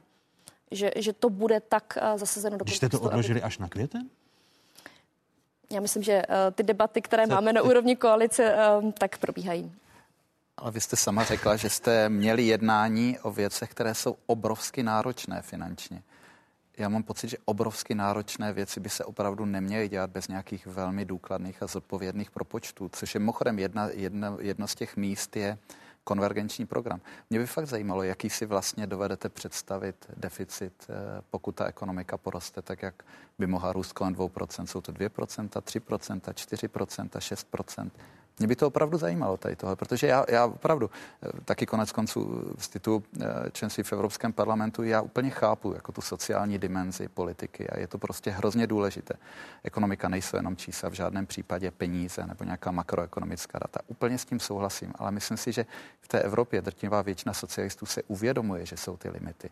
A teďka obrovsky náročné rozhodnutí jedno odpoledne, růsty jednotlivých položek rozpočtu o 8,5 to ve mně opravdu, opravdu to ve mně vzbuzuje jako velké obavy. Eh, protože nikdo jiný než lidé to nezaplatí. Právě v tom evropském kontextu si myslím, že naše sociální politika je velmi umírněná. Když se podíváme na ty čísla, tak my dáváme na sociální politiku 12 HDP, Slováci téměř 15, Poláci 16,5, Rakousko 21. Takže já si myslím, že toho počítáte. Já si myslím, uh, že ty metodiky Eurostatu jsou velmi přesné. Ale uh, ještě Paní ministrně, uh, na té rodičovské se tedy dohodnete dříve než v květnu? Uh, ne. Platí to, co, platí to, že vyjednáváme, hledáme řešení. Za mě jsem řekla, že si myslím, že to vlastně časově hoří aby rodiny měly jistotu a aby se to stihlo legislativně a platí to, co vlastně jsme se domluvili na koaliční eh, radě. Že to bude až v květnu, když v dubnu má být odeslán? Ne, že nejpozději v květnu bude řešení. Nejpozději v květnu, když do dubna má být hoten, hotov konvergenční. Nejpozději v květnu. Má být hotov na konci dubna má být hotov konvergenční program. Vyšší rodičovská podle ekonoma Lukáše Kovandy eh, přidávat peníze nestačí, jak říká v rozhovoru pro dnešní otázky, tady jsou jeho slova. Měli bychom ulehčit legislativu a činit kroky, třeba aby bylo jednodušší skloubit práci a zaměstnání pro uh, matky, uh, částečné úvazky. Ty jsou v České republice velice málo rozvinuty v porovnání třeba se situací ve většině zemí Evropské unie. Uh, žalostná je situace kolem školek. Je obtížné umístit své dítě do školky. To jsou všechno věci, na které bych se mělo zase pracovat předem, ale zase z hlediska politika je prostě nejlíbivější říci, dívejte, přidali jsme desetitisíce na rodičovském a všichni můžeme mít eh, rádi, ale to je prostě ten nejjednodušší krok, který politika nebolí, protože on to ze svého ne- neplatí, ale my potřebujeme nějaké systémové změny. Neodvádíte pozornost tou rodičovskou od systémových změn, jak naznačuje Kovanda? Naopak, já uh, jsem říkala, že rodičovská je první krok a proto jsem připravila prorodinný balíček, uh, kde tyto všechny věci, které pan uh, pan ekonom vyjmenoval, tak obsaženy jsou. Je tam, ten jste plánovala předložit na jaře? Ten už je předložený od podzimu. Ano. Nicméně čekáme na výsledky koaliční rady. V novele zákonníku práce jsme navrhli institut sdíleného pracovního místa po vzoru Slovenska a Německa. To je podpora částečných úvazků. To je jedna věc. Zaměstnavatelé i odbory to velmi vítají. Je to jedna z mála věcí, na, kterých, na které je v rámci té diskuze o novele zákonníku práce schoda. Zároveň si dokážu představit, že z aktivní politiky eh, zaměstnanosti budeme zaměstnavatele motivovat ke zřizování těchto sdílených pracovních míst, eh, protože nám eh, sněmovna na základě iniciativy Pravice zrušila minulý rok školky pro dvouleté, to je věc, kterou prosadila Katka Valachová, ministrně sociální demokracie v minulém funkčním období. Tak já přicházím se systémovým řešením na systémové financování dětských skupin. Nově bych je chtěla přejmenovat na jesle protože si lidé pod pojmem dětské skupiny představí tu předškolní péči o nejmenší. To je věc, která už teď velmi dobře funguje. V dětských skupinách máme nebo v jeslích, aby to nebylo matoucí, 20 tisíc dětí a velmi dobře to pomáhá právě. A vy podpoříte e, rozvoj jeslí? Právě tak, eh, přesně tak, aby, eh, aby eh, vlastně, když tam bude systémové financování, dneska to funguje na bázi dotací z Evropského sociálního fondu, kdy ale jednotliví zřizovatelé mezi sebou soutěží, zejména časově, tak my bychom... Jakou kapacitu, jestli počítáte? v našem prorodinném balíčku? My tam máme uh, opět několik scénářů, protože u předškolní péče uh, zkušenostně platí to, že poptávka je formována nabídkou. To znamená v momentě, kdy budou místa finančně a místně dostupná a začne to být normou, že se do práce jde třeba dříve než ve čtyřech letech eh, věku dítěte, eh, tak se to začne měnit. Ale eh, minimum je... Vy, vy jste řekla, že... Ještě jenom, minimum je teď 20 tisíc 20 tisíc dětí, které už teď máme. Důležité je říct, že do těch dětských skupin nebo jestli se dostanou rodiče pouze, když, nebo dostanou tam dítě, když pracují a, a pak pracujeme se, se scénářem až 100 tisíc 100 tisíc. To znamená 80 tisíc, že by se Nárůst. rozšířil počet míst v jeslích. Vy jste říkala, že jste předložila ten prorodinný balíček, eh, ale do koalice. V té koalici, chápu to správně, je zaparkovaný, ale vláda podle těch původních představ ho měla schvalovat na jaře. Teď už máme jaro. Jak dlouho ještě bude ležet v koalici váš prorodinný balíček? No, uh, máme spoždění, co se týká projednání na koaliční radě a proto jsme se právě minulý týden uh, rozhodli, že budeme mít každé dva týdny koaliční jednání, tak aby... Uh, protože máte moc spoždění. Tak, protože ta ko, koaliční rada nestíhá vlastně legislativně vysílat ty věci do toho procesu, takže já pevně doufám, že v příštích týdnech. Takže do, do měsíce, do dvou je reálné, že by projednávala vláda ten prorodinný balíček tak už je po mezirezortním připomínkovém řízení, takže to, kdyby byla schoda, když bude schoda na úrovni koalice, tak to může jít dokonce i rychleji. A ona není? No tak uh, jdeme jeden návrh uh, za druhým um, a já si myslím, že tahle uh, tuto chvíli řešíme rozpočtové dopady uh, toho opatření. A, Kolik bude rozpočtový dopad? Závisí podle, pane Moravče, závisí to podle počtu dětí, ale my v tuhle chvíli jednáme s Evropskou komisí, tak aby ty jesle nebo dětské skupiny byly právě eh, financovatelné z Evropského sociálního fondu, tak aby eh, jsme na tuto velmi potřebnou věc, a já si myslím, že sladěvání práce rodiny a vůbec demografický vývoj, eh, tak aby to bylo možné financovat i v tom dalším programovém období. My, když se podíváme do hospodaření státního rozpočtu, jak stát v současnosti hospodaří, už o tom tady byla řeč. Tady je grafika která se týká právě eh, státního rozpočtu a hospodaření státu. Hospodaření státu letos v lednu skončilo v přebytku ve výši 8 miliard a 800 milionů korun. O měsíc později, na konci února, šlo naopak o 20 miliardový schodek. Na konci března se podařilo deficit snížit na 9 a čtvrt miliardy. V loňském roce stát hospodařil s přebytkem v každém z uvedených měsíců. V lednu se jednalo o více než 26 a v březnu o 16 miliard. Premiér Andrej Babiš přitom kritizuje současnou ministrni práce a sociálních věcí Janu Maláčovou. Eh, podle něj se chová v duchu rčení Vladimíra Špidly, bývalého premiéra ministra práce za sociální demokracie a předsedu ČSSD. Zdroje jsou podle premiéra ministrně dostatečně nehledá úspory ve svém vlastním rezortu. Nech je hledá ve svém rezortu, má tam prodražené IT, už několik let, od roku 93. Má tam různé poradenské smlouvy za desítky milionů, jo. takže nech už konečně začne řídit ten rezort, nech se podívá na sociální dávky, nech se podívá eh, na zneužívání sociálních dávek na bydlení, ano, na zneužívání e, lidí, kteří jsou kvázi nezaměstnaní a pracují na černo. Ona má největší kapitolu a ona a priori odmítá vlastně šetřit.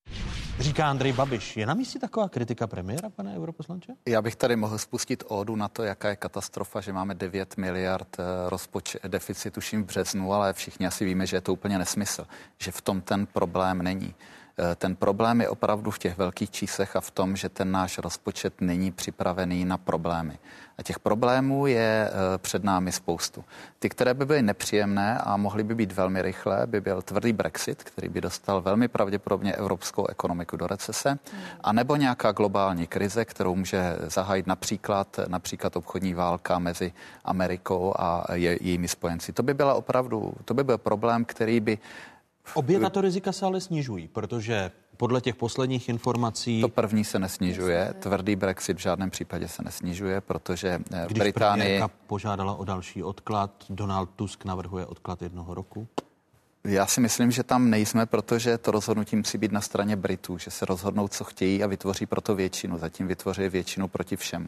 Ale kromě těchto rizik, které můžeme se bavit o tom, je to 20%, je to 70%, já myslím, že u toho tvrdého Brexitu to nejsou, jako to riziko není opravdu malé a asi bychom eh, v tom Podle spolu souhlasili. Co se zvyšuje tedy? Eh, určitě neklesá. Určitě neklesá, ale kromě těch rizik jsou věci, které se opravdu stanou. A to je ta demografie, ze které já mám velké obavy, protože Evropská unie na nás dlouhodobě apeluje, že to není jenom otázka penzí, je to otázka sociálního systému, zdravotního systému. A to se bavíme opravdu o obrovských částkách, které budeme muset najít a pak je tam ten problém, že prostě ta naše země bohatne a my nemůžeme spolehat na to, že nám ostatní evropské země budou posílat tu 50, tu 100 miliard korun na čistou pozici. My už teďka jsme si vznikli a konec konců i ty jesle. Já chápu, že to chcete vyřešit, chcete, aby se to rozjelo, takže ministerstvo financí řekne ano, pustíme to, když to zaplatí Brusel. A ten Brusel postupně přestane platit ty peníze a my tyto výdaje, které jsou v řádu, já nevím, možná 50, 100 miliard ročně, opět budeme muset vytvořit z toho našeho rozpočtu, který už je teďka opravdu napjatý. Takže to je podle mě ten problém. Problém není 9 miliard v březnu. Paní ministrně. V tom se shodneme, eh, že to, myslím, že to není eh, věc eh, výpadek evropských peněz příštích 7-9 let. Tam, tam bude pokles, ano, ale myslím, to že to příští programové období ještě bude dobré, ale to další to bude obrovský problém. Bude to obrovský problém pro sociální služby, o kterých jsme se tady bavili um, a, bude to obrovský problém také třeba pro problematiku vyloučených lokalit. Když to říkáte té kritice premiéra, na bydlení. pro kterého vy jste teď nejkritizovanější ministrní za ČSSD. Vás se Jan Ham Hamáček nechystá vyměnit, eh, máte jeho podporu. Eh, co říkáte té kritice, že nešetříte, že ve svém rezortu nehledáte úspory? Já myslím, že eh, je to minimálně nedorozumění. Já šetřím od začátku nástupu do funkce. Kolik jste ušetřil? Já jsem zrušila fond dalšího vzdělávání 650 míst, převádíme si na ministerstvo 35 z těch 650. Já jsem zeštíhlila vedení ministerstva. Já mám hotovou revizi dávek na bydlení. Vy tam takže... máte daleko víc poradců, říká pan premiér. Natáhla jste tam celý lidový dům? Uh, to uh, není pravda. A co se týká těch rámcových smluv, tak ty jsou v tuhle chvíli nevypodi- nepo- nevypověditelné.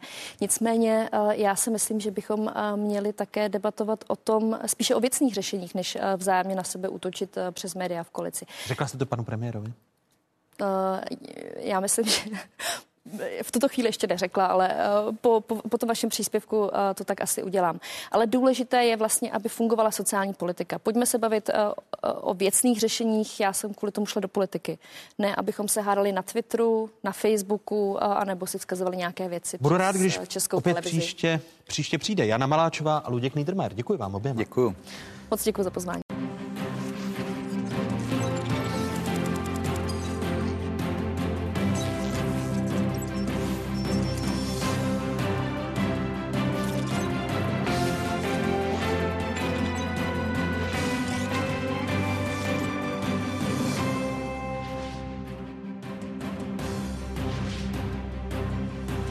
Jste na správné adrese, tady je spravodajská jednička v zemi. Tady je spravodajská 24. O jakých tématech se po dnešních otázkách začne mluvit? Jsme šestou nejbezpečnější zemí na světě. Musíme ale také se snažit více uh, promítat tu stabilitu uh, i do našeho okolí, ať už se jedná o Blízký východ, východní Evropu nebo také ale Afriku. Sever, jih, východ, západ. Jak nastavit GPS-ku? Diskuze prezidenta Slovenské republiky Andreje Kisky armádního generála ve výslužbě, bývalého šéfa vojenského výboru Severoatlantické aliance Petra Pavla a politologa Žaka Rupníka. Nejvíce útoků přichází z těch eh, vyspělých zemí, to znamená ty země, které mají eh, rozšířenou počítačovou síť, to jsou Spojené státy americké, může to být Rusko, může to být Čína a další. Krvavý boj klávesnic a softwaru. Jak se projevuje kybernetická válka a jak poznáme, že poslední bitva vzplála. Další téma druhé části otázky. Ještě jednou vám všem divákům z Pravodajské 24. hezké nedělní odpoledne. Stále je tu jedinečný prostor pro diskuzi. Jasné vítězství pro liberalismus a záblesk naděje v regionu, kde se normou stávají autoritářství a kšefty mezi politiky a podnikateli. Tak zhodnotil v tomto týdnu volební úspěch, citujme, protikorupční právníčky s minimálními politickými zkušenostmi Zuzany Čaputové, redakční komentář prestižního deníku Financial Times. K postupu Zuzany Čaputové do druhého kola eh, český prezident Miloš Zeman poznamenal, eh, že se prezidentem má stát člověk, který předtím už nějakou politickou funkci zastával. Před druhým kolem český prezident vstoupil do slovenské předvolební kampaně i těmito slovy. Slováci zřejmě většinově nemají rádi politiky. A možná, že tady je jisté dědictví mečiarismu, které přežívá do dnešních dob. Takže i dobrý profesionální politik je automaticky dehonestován, zatímco člověk, který se politikou nikdy nezabýval, je automaticky preferován. Narážel Miloš Zeman na souboj Ševčovič Čaputová. E, připomínám, že mezi prvním a druhým kolem přijal prezident na zámku v Lánech Maroše Ševčoviče. Zvolení Zuzany Čaputové prezidentkou podle listu Ukrajinská pravda dokazuje, že touha po změnách dokáže přepsat všechny scénáře a může být začátkem východoevropského jara, když budu citovat. Dalšími hosty otázek jsou. V Podtatranském muzeu v Popradu je s námi ve spojení prezident Slovenské republiky Andrej Kiska. Vážím si toho, že jste hostem otázek a přeji hezké nedělní odpoledne, pane prezidente. Dobrý den z Popradu do Prahy. A v pražském studiu politolog Žak Rupnik. Vítejte. Dobrý den. A vítáme i armádního generála ve výslužbě, bývalého šéfa vojenského výboru Severoatlantické aliance Petra Pavla. I vám hezké nedělní Dobrý den. E, začnu u vás, Žaku Rupniku. To volání, že začíná východoevropské jaro, naděje liberalismu, je to na místě? No jaro určitě začíná, to, to mohu dnes ráno v Praze dosvědčit, ale e, jestli to politické jaro, to je možná ještě předčasné. Každopádně je tu e, zajímavá, velice důležitá zpráva, že ten trend, který jsme viděli poslední já nevím, pět, šest, někteří říkají až deset let od nástupu vlastně Orbána v Maďarsku, potom v Polsku, nástup takzvané neliberální demokracie, eh, kdy najednou dělba moci eh, je ignorována, kde je kontrola veřejnoprávních médií, kde prostě posiluje exekutiva a eh, šíří se euroskepse. Takže to byl trend, do kterého byl zahrnován tento region, zejména kvůli migrační krizi. Společný postoj Vyšegradské čtyřky v migrační krizi vytvořil tento dojem, že je tady prostě skupina ve střední Evropě, která 30 let po pádu komunistické diktatury, najednou má jakýsi sklon k autoritářství, k silné moci a tak dále. Odráží tento dojem realitu, když se podíváte na západoevropské země Francie? Myslím, že, myslím, myslím, že ne. Je to, je, samozřejmě v té migrační krizi je to pravda. Byli, byli zajedno a, a měli společné stanovisko, ale to z nich nedělá ještě jakýsi blok. Že jo? Každá ta země je odlišná a Maďarsko má asi tu, eh, no, ten režim asi nejautoritářtější Polsko, jak vidíme, eh, jde stejným směrem, ale jsou tu silné protiváhy ve společnosti. Viděli jsme to v obecních volbách a zřejmě to uvidíme i v těch evropských volbách. Je tu opozice, která sílí. Samozřejmě Slovensko je jiná situace a teď přišla tady ta zpráva, že vlastně kandidátka liberální, proevropská, eh, otevřená, může řekněme, zamíchat karty trochu jinak a tudíž změnit obraz toho regionu. Já neříkám, že to ze dne na den mění skutečnou situaci. To teprve uvidíme. Ale je to možná předzvěst něčeho, protože když může vyhrát paní Čaputová v prezidentských volbách na takovém programu, antikorupčním, liberálním, proevropském programu, možná, že to znamená, že se vytváří i prostor pro takovou politickou sílu eh, eh, eh, v domácí politice. Teď narážíte na snahu prezidenta Kisky zakládat novou politickou tak. stranu? to narážíte vy a to teprve zjistíme, jaké, jaký záměr má pan prezident Kiska, to, to nám teď řeknete. Záblesk naděje. Jsou ta slova na místě, když se podíváte na dění na Slovensku, pane generále? Já jsem byl na Slovensku v posledních třech týdnech dvakrát a musím říct, že to, co jsme tady už z části diskutovali, to znamená určitá skepse spojená s tradiční politikou, zkušenosti, zkušenosti poměrně negativní z poslední doby, naděje na změnu, tak je hodně cítit. A myslím si, že to asi vyjadřuje i tu podporu, které, které se paní Čaputové dostalo. A vy, když jste velel vojenskému výboru Severoatlantické aliance, setkával jste se s připomínkami vašich západoevropských kolegů, po případě s připomínkami lidí ze Severní Ameriky, že by tento region byl zvláštní, autoritativní, propojenost politiky a, a biznesu? Minimálně. Já, alespoň ne, zcela určitě ne na půdě vojenského výboru. na půdě Severoatlantické rady naprosto výjimečně zazní nějaká adresná kritika vůči některému z členů. Takové věci se většinou řeší v úzkém kruhu a v rámci politických konzultací.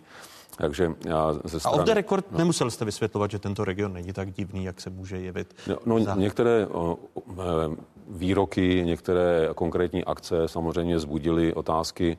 Eh, někdy eh, jsme museli vysvětlovat, ať už to byl velvyslanec Šedivý nebo já, eh, jak to vlastně bylo míněno, jestli to znamená nějaký dlouhodobější trend, nebo jestli to bylo pouze jedno, jedno jediné prohlášení, ale rozhodně mm, to ne, nevypadá tak, že by zbytek aliance byl nějak znepokojen tím, že tento region jde špatným směrem.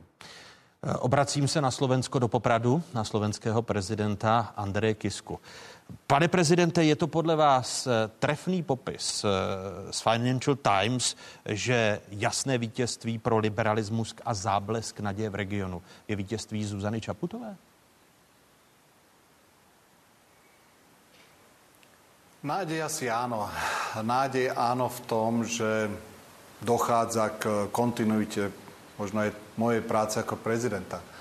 Pani Čaputová išla do kampane s takým, by som povedal, jasným posolstvom, že chce vrátiť slušnosť, spravodlivosť na Slovensko.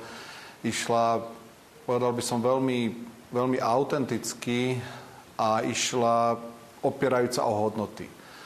A tak ako aj moji predrečníci spomenuli, skutočne dochádza ku určitej takej, nazval by som to, že kríze dôvery ľudí v politikov ako takých.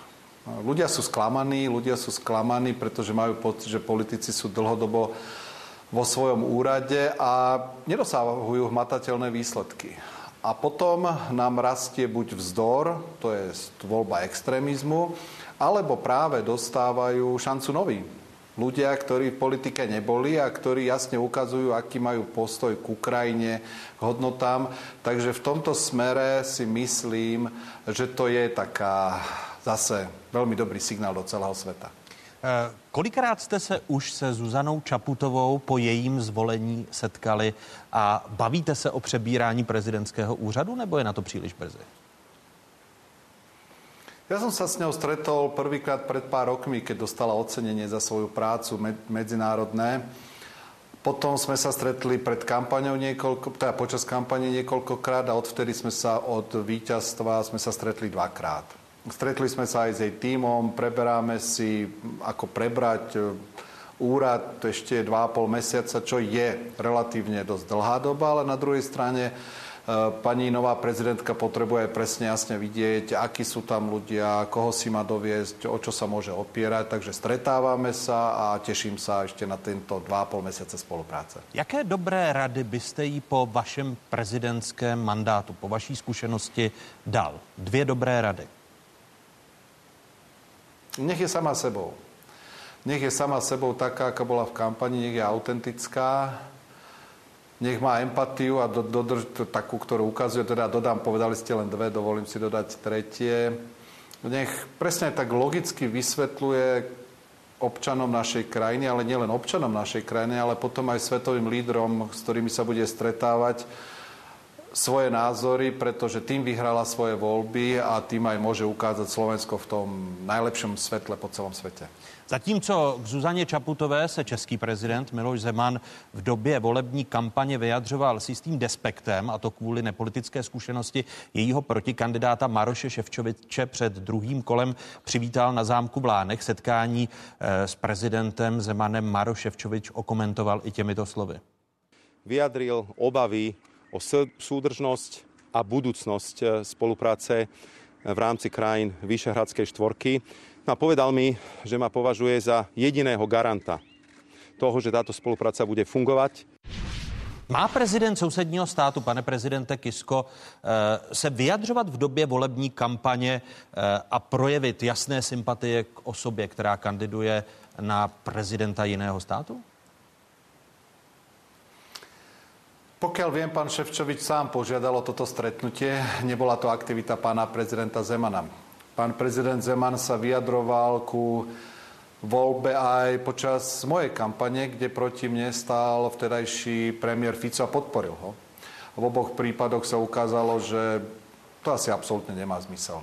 Dokonca si myslím, že my Slováci ani nemáme radi, keď nám niekto zo zahraničia začne vysvetľovať, že toto je lepší kandidát alebo toto je horší kandidát. My si vieme rozhodnúť sami a tak sme aj rozhodli. Jinými slovy, vy byste poděkoval Miloši Zemanovi, že Mároše Ševčoviče přijal eh, a dal mu svůj polibek smrti. Eh, myslím, že ten bosk smrti mu dala tá strana, ktorá ho nominovala, to je strana Smer, pretože to sa ukázalo aj v komunálnych voľbách posledných, že to sú bosky smrti, ktoré im dá táto strana. Toto bol ten základný bosk smrti.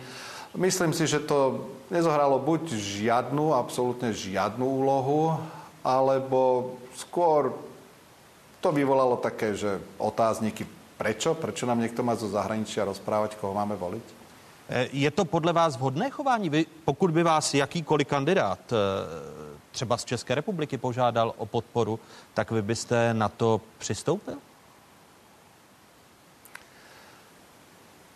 Pán prezident Zemaran rád to o sebe hovorí, on rád víri vodu. Eh, rád víri vodu, takže je to jeho názor, ale hovorím, ako viem, o toto stretnutie požiadal pán Ševčovič, takže bola to, bola to voľba pána Ševčoviča a pán prezident Zeman zareagoval tak, ako zareagoval. On Miloš Zeman krátce po zvolení Zuzanu Čaputovou pozval na návštěvu České republiky a jak vnímá Zuzana Čaputová, českého prezidenta, tady jsou její slova. Ja ho vnímam uh, s rešpektom, je tam istá možno názorová rozdielnosť, mm. ale vnímam to tak, že je to legitimne zvolený prezident Českej republiky. Moja návšteva týmto smerom a do tejto krajiny bude samozrejme jednak vyjadrenie rešpektu voči nemu ako osobe, ale predovšetkým ja vnímam uh, český národ ako bratský národ, s ktorým sme tvorili jednu, jednu krajinu. Ja si to obdobie veľmi dobre pamätám, takže v tomto zmysle si myslím, že to je dôležitý symbolický krok. Nová slovenská prezidentka po zvolení řekla, že na svou první návštěvu tradičně zamíří do České republiky. Pane prezidente Kisko, vaše poslední návštěva eh, v úřadu prezidenta, už víte, kam bude směřovat? Pravda, že bude do Čech. Pokiaľ viem, máme sa stretnúť s pánom prezidentom Zemanom v Lánoch, takže sa veľmi teším. Tak ako povedala aj pani prezidentka Čaputová, my máme niektoré rozdielne názory, to áno, ale to nebráni tomu, aby sme na takej tej osobnej báze, aby sme nemali dobrý priateľský vzťah. Takže těším se na stretnutie. Eh, co bude naplní té návštěvy? Budete se snažit eh, rozptýlit ty obavy, které zmiňoval Maroš Ševčovič eh, a nepředpokládám, že by Mároš Ševčovič eh, po setkání s Milošem Zemanem klamal veřejnost, když řekl, že Miloš Zeman vyjádřil obavy o soudržnost a budoucí spolupráci zemí Vyšegrádu a, a řekl, že, nepo, že považuje Mároše Ševčoviče za jediného garanta toho, že spolupráce v rámci V4 bude e, fungovat. Myslíte si, že budete muset rozptilovat tyto obavy, že Zuzana Čaputová může zerodovat spolupráci V4? Určite nezeroduje, to je, to je jasné. Pani, Čaputov, pani Čaputová je proeurópsky orientovaný, úžasný človek a ja sa veľmi teším, že ju máme ako prezidentku.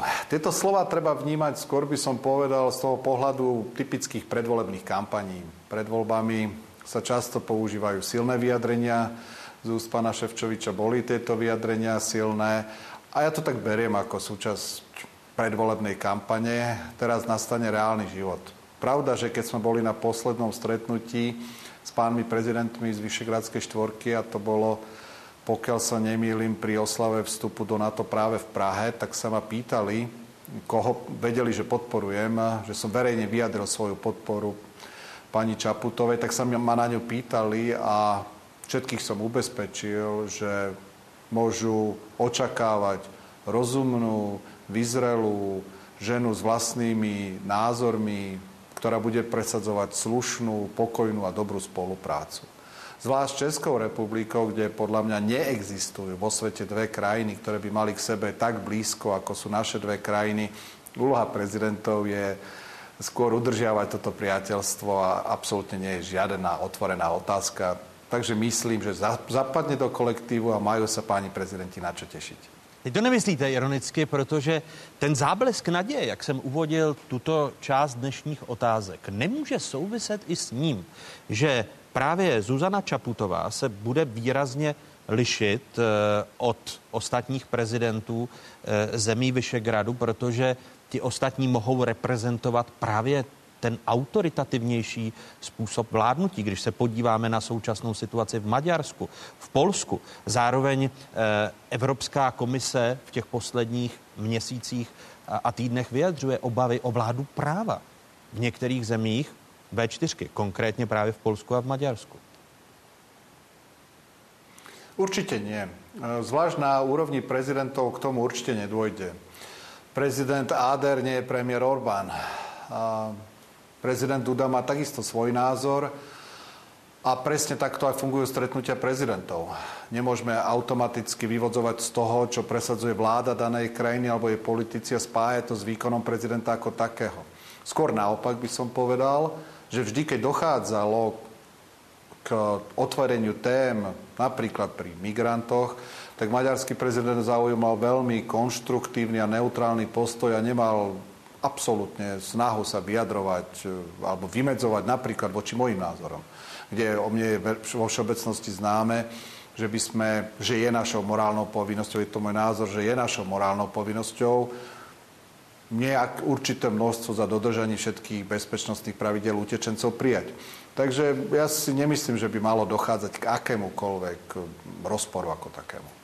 Vláda práva, Žaku Rupníku, je to problém středoevropského regionu, když eh, právě Evropská komise chce širší diskuzi v rámci Evropské unie, právě podění v Polsku, v Maďarsku, eh, aby vláda práva, dělba moci byly ty zásadní hodnoty, které, na kterých bude Evropa eh, postavena a které erodují právě v Polsku či v Maďarsku. Určitě je to důležité téma. Proč? Protože celá evropská spolupráce je založena na tom, že sdílíme nejenom společné hodnoty, které můžeme takhle pro, deklarovat, ale nemusíme je dodržovat, ale souvisí na tom, že držíme, dodržujeme právní stát, dělbu moci, že tu nezávislé souvi, soudnictví.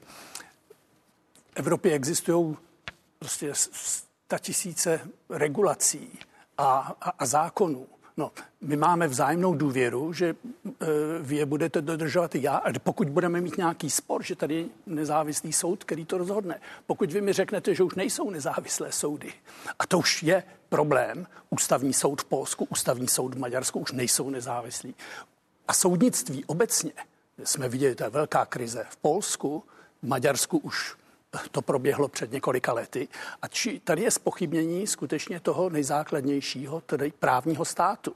Takže to je problém pro Evropskou unii, proto také eh, eh, Evropská komise zahájila prostě šetření v rámci článku 7, 7, eh, který má zjistit, jestli eh, skutečně k tomu porušení došlo a v případě, že ano, mohou být i následky. Čili já myslím, že k žádným následkům přímým nedojde, ale už to, že je to velké znepokojení, je důležité pro celý region, že ten právní, otázka právního státu je skutečně důležitá. A, pak je, a je, to, je to teď eh, to nejvyšší varování, nebo to nejdůležitější varování, že Evropa a vláda práva prochází zkouškou. To je ta teď v současnosti největší problém Evropy z vašeho pohledu? Uh, to je jeden z hlavních problémů, a zejména ve střední Evropě. A ještě bych dodal, ve střední Evropě otázka nezávislost médií. To, to, jako když mluvíme o dělbě moci, eh, výkonná, legislativní a soudní, ale je tu ještě čtvrtá moc a to jsou média. A pokud veřejnoprávní média jsou pod přímou kontrolou vládní strany, eh, máte velké oslabení eh, eh, demokracie. Čili to je ještě další problém. Ale to, co máme dneska v Evropě, už není jenom problém středoevropský.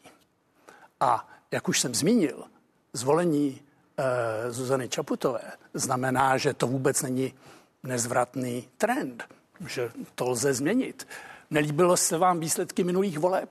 Těšíme se na příští volby. a na Slovensku budou příští volby. A myslím, že roce. ta hra, ano, a že tady je, tohle je taková předzvěst, možné změny. Čili to je důležité vědět, že ano, tady ten trend je, je tu ve střední Evropě, lze ho zvrátit, ale také, že ten znepokojící trend není jenom středoevropský. Podívejte se na Itálii například, kde máte vládu populistů zprava i zleva, kteří mají teďkom alianci v evropských volbách s Orbánem a s Kačínským v Polsku. Salviniho strana, Liga Severu, navštívila nedávno v Polsku, mají společnou platformu na evropské volby. A jejich program, to není nějak, jak posílíme Evropu v evropských volbách, je, jakou demontáž provedeme. Jejich hlavním cílem je vytvořit jakousi uh, alianci těch, kteří chtějí demontáž toho integračního procesu. Takže Což může destabilizovat Evropu jako takovou, pane generále? No, do určité míry ano, protože já, většina těchto států má trochu jiný pohled na to, jak definujeme rizika a hrozby. A u toho samozřejmě začíná, jak efektivní bude naše reakce na tato rizika a hrozby. Pokud se nedokážeme shodnout vnitřně uvnitř státu, uvnitř Evropské unie, uvnitř NATO, co nám vlastně hrozí, s jakou urgencí, pak asi nebudeme schopni přijímat ani efektivní opatření. Eh, obracím se opět na slovenského prezidenta Andreje Kisku. Eh, pane prezidente, když tady Žák Rupnik mluvil o právě problémech právního státu i na Margo eh, iniciativy Evropské komise, která chce jako zásadní téma posílení právního státu. U vás na Slovensku zatím ústavní soud není úplně pod kontrolou politiků, ale byl několik měsíců nedoplněný. Teď vy máte na stole osm kandidátů eh, na ústavní soudce. Myslíte si, že si vyberete, aby ústavní soud na Slovensku byl alespoň trochu funkční? No ja v prvom rade, eh, ja by som možno tak trošku zadefinoval ten problém u nás na Slovensku z pohľadu demokracie ako takej. Eh, u nás, ale vidíte to aj v okolitých štátoch, že tá, tá vládna garnitúra hlási nepopulárne heslo vyhraj voľby a môžeš všetko. A to presne potom vidieť, že tak aj občania majú pocit, že ten štát sa nám tak trochu ukradne a skutočne si potom tá vládna garnitúra v úvodzovkách robí, čo chce. Ak sa k tomu, ako správne predo mnou bolo spomenuté, pridáva ovládnutie médií, spoločnosť sa dostáva do vážnych problémov. K ústavnému súdu mňa mrzí, neviem, či sú diváci v Čechách informovaní, teraz je mal kandidát mi dať, teda pardon, parlament by mal navrhnúť 18 kandidátov na ústavných sudcov a z toho som mal 9 vybrať. Momentálne máme v Košiciach iba troch a potrebujeme deviatich. Je paralizovaný ústavný súd. Vie sa o tom 12 rokov. Žiaľ, parlament nenašiel tú, koalícia nenašli tú ochotu a vôľu navoliť my 18 kandidátov, a pričom boli veľmi dobrí kandidáti. Mali sme tam výborných kandidátov, nenašli, navolili mi len 8, čiže môžem vybrať 4. A ja určite eh, budem konať čím rýchlejšie, pretože ústavný súd je teraz paralizovaný, pretože nemôže zasadnúť ani plénum ústavného súdu a tým pádom sa nemôže rozhodovať ani v základných ústavných stiažnostiach Takže budem tento týždeň oznámim svoje rozhodnutie, ale určite budem konať a nebudem čakať na to, aby som mal všetkých 18 kandidátov, lebo v tom prípade by sme ústavný súd mali paralizovaný aj neviem dokedy. A, a z těch osmi si čtyři jako můžete vybrat, abyste s čistým svědomím jej jmenoval a ústavní soud začal fungovat? Myslím si, že sú tam kandidáti, ktorých vymenovať budem môcť. Jsou alespoň čtyři? sú, sú, áno. Sú štyria. Pravda, že tá diskusia nie je jednoduchá.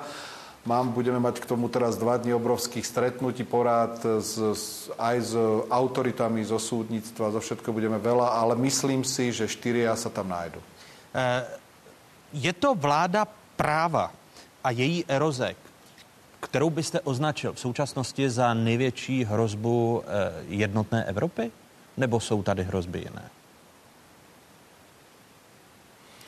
No základnou hrozbou Európy, môžeme to, dajme to možno tak do Európskej únie, je naša nejednotnosť.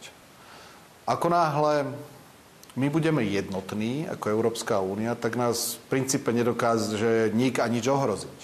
My sme obrovský trh, máme najväčšie HDP na svete a Európska únia, projekt Európskej únie je jeden úžasný, fantastický projekt pre celú našu Európu. Takže to základné ohrozenie je to, že my máme taký, vzniká taký národný egoizmus, a ten ohrozuje našu Európsku úniu ako takú. Ľahko sa na to chytajú práve extrémisti, populisti. Bolo tu spomínané Taliansko. My na Slovensku máme silné protieurópske strany. Myslím, že ich máte aj v Čechách. Takže to je to ohrozenie. Tým základným ohrozením Európskej únie je to, ak by sme neboli jednotní, ak by sme nedokázali spolu rozhodovať a nedokázali nachádzať procesy, ako našu Európsku úniu zvelaďovať. Ono před blížícími se evropskými volbami přicházejí varování právě před nacionalistickými a krajně pravicovými stranami. Těm se eh, v posledních eh, parlamentních volbách eh, dařilo ve svých zemích, získali někde skoro až 30% hlasů. Následující údaje sestavila loni v září britská stanice BBC strany a hnutí, která do seznamu vybrala spojí podle BBC témata jako je nepřátelství vůči přistěhovalcům, antiislámská retorika a euroskepticismus. Svobodná strana Rakouska získala v posledních volbách 26% hlasů a je členem vládní koalice. Maďarské straně Jobbik dalo v posledních volbách hlas 19% voličů, italské Lize Severu 17% Francouzská národní fronta si naposledy připsala 13% podobně jako alternativa pro Německo. Česká SPD dostala 10,5% hlasů. Formace Kotleba, lidová strana Naše Slovensko, získala v posledních volbách 8 a řecký Zlatý úsvit 7% hlasů. Žaku Rupníku, o tom budou evropské volby, jestli na té evropské scéně se právě ty krajně pravicové nacionalistické strany stanou celoevropským uskupením, zásadním uskupením v Evropském parlamentu? Eh, to je jeden problém. Máme ty krajně pravicové strany a ty jsou, řekněme, ty nejsou euroskeptické, ty jsou eurofobní, ty chtějí vystoupit z Evropské unie. A ty tím pádem budou marginální. Proč? Protože následkem Brexitu, teda tříletého procesu Brexitu, i strany, které byly euroskeptické, dneska nenavrhují vystoupit z Unie a nenavrhují ani vystoupit z eura. Či to je velice zajímavý posun. Oni jsou euroskeptičtí, takže tady se vytváří aliance euroskeptických stran, tudíž ochromení evropského procesu. A když vidíte, mluvili jsme o Maďarsku, Orbán vede kampaň s tím, že má plagáty, kde je předseda Evropské komise na plagátu s Georgem Sorosem, jak se vysmívají Maďarům. Jo? Prý. Takže to už vedete kampaň otevřeně proti Bruselu. Loni, já jsem byl v Budapešti, když, byli, eh, eh, když byla volební kampaň, kterou vyhrál eh, Orbán a jeho strana Fides, měli plakáty Stop Brusel. Takže víte, jste členem Unie, dostáváte asi 4% HDP z Unie a přitom chcete stop Brusel. Takže tady máte prostě něco, co není udržitelné dlouhodobě. Ale vytváří se tudíž, a o tom budou vlastně evropské volby, Eh, eh, eh, několik se skupin. Ta krajní pravice, kterou jste ukázali na mapě, dobře, ty tady jsou a ti budou určitě vlivní a budou tlačit a možná posílí v těchto volbách. Ale pak je tady to, co se děje, řekněme, s tou pravicí, to, co vidíme v Itálii, Liga Severu, to, co vidíme v Rakousku, to, co vidíme e, e, i e, v některých zemích, jako je Holandsko a tak dále, sílící euroskepse, řekněme, v pravicových národoveckých stranách, které čím dál tím víc pochybňují další proces evropské integrace. Takže Brexit je jakousi brzdou toho,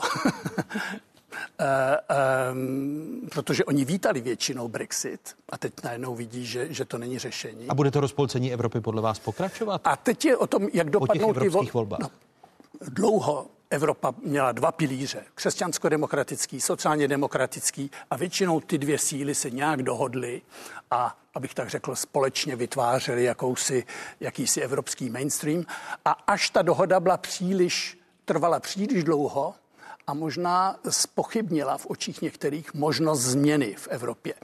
Teď tyto síly oslabily a oslabí i v evropských volbách. Takže tady ta koalice bude daleko širší chcete-li pro evropskou koalici třeba v Evropském parlamentu, už to nebude stačit jenom křesťanští demokraté a e, možná liberálové budou nutní, ale také ne, nebo jiná varianta sociální demokraté, zelení, nejproevropštější strana dneska v Evropě jsou zelení a v Německu zejména jsou dneska e, velice, e, velice silnou politickou stranou. Takže to bude nové seskupení dělítkem už v naší politice nebývá jenom pravice, levice, ale Evropa se stává dělítkem ve vnitřní politice. Takže to je nový fenomén a svým způsobem je to něco pozitivního, protože dlouho jsme si stěžovali na to, že máme evropské volby, ale že vlastně je to vždycky o domácí politice. Víte, že vlastně se hádáte. Takže tom, Evropa jako dělítko je. Je, zásadní... ne, no, vytváří, skutečně máme debatu o Evropě. Samozřejmě nejvíc toho těží tečkom ti, kteří jsou proti. Ale to je taky výzva proti, kteří mají, jako teď jsem slyšel od pana prezidenta Kisky, kteří mají evropské přesvědčení, aby ten argument byl slyšet v této debatě. Obracím se právě na prezidenta Andreje Kisku na Slovensko. Pane prezidente, myslíte si, že volba prezidenta, respektive zvolení prezidentky Zuzany Čaputové výrazně ovlivní i e, euro volby na Slovensku, protože vy jste jako Slovensko právě součástí té, toho evropského jádra? Neviem to presne posúdiť, či to ovplyvní, ale určite našim základným problémom na Slovensku bolo, že v posledných eurovoľbách nám bolo voliť iba 12% ľudí, čo je strašne nízke číslo. A ja si myslím, že, alebo som presvedčený o tom, myslím, že ani v Čechách to číslo nebolo príliš vysoké, ale boli ste na tom lepšie ako my. Ale teraz je základná úloha aj na základe výsledkov volieb pani prezidentky ukázať a zmobilizovať všetkých tých ľudí, ktorí za ňu hlasovali, aby zahlasovali, aby prišli voliť a aby zahlasovali za náš fantastický európsky projekt. To je našou úlohou. Eh, když se podíváme na iniciativu bývalého prezidenta České republiky Václava Klause, tak eh, ten chce eh, v nejbližších týdnech a měsících se spolupodílet na založení politické strany, která bude tou pravicově konzervativní národní politickou stranou. Eh, Václav Klaus a jeho institut eh, publikovali eh, na margo výsledků slovenských prezidentských voleb i tato slova. Cituji, Slovensko má smůlu už po druhé země, která se stále potýká s absencí delší tradice vlastní státnosti, vystavila Biankošek zcela neznámé osobě aby jí stála v čele. Zuzana Čaputová, nová prezidentka Slovenské republiky, má jedinou známou přednost a výhodu. Kromě toho, že je žena, dosud nic nevykonala. Nikdo ji nezná a tak o ní nelze nic říci. Ani v dobrém, ani ve špatném. Účast v údajném sporu o skládku v Pezinku je marginální komunální příběh, který nepřesáhl hranice jejího bydliště. Pak prý ještě sbírala podpisy pro zrušení Mečiarově nedávné amnestie. V skutku skromňoučká kvalifikace pro nejvyšší politiku a to hned pro její absolutní vrchol. Nejhorší je, že ani pořádně neznáme pozadí celého projektu Čaputová, kdo za ním stojí, kdo ho platí a co za to chce. Eh, podobně eh, se ale vyjádřil i předseda vládní strany Směr sociální demokracie Robert Fico, eh, který také vyjadřuje jistou obavu ze zvolení Zuzany Čaputové. Jaké máte vysvětlení pro to, že tady je kritizováno částí eh, politické scény, ku příkladu i bývalým prezidentem České republiky, respektive jeho institutem to, že někdo nemá politickou zkušenost, že není ukotven v politické straně a tudíž eh, je možné z toho vyvodit, že Slovensko má svůlu, protože po vás si zvolilo dalšího neznámého člověka Zuzanu Čaputovou. Tak vždy pri týchto názoroch si treba položiť dve otázky. Za prvé, prečo to asi ten človek hovorí?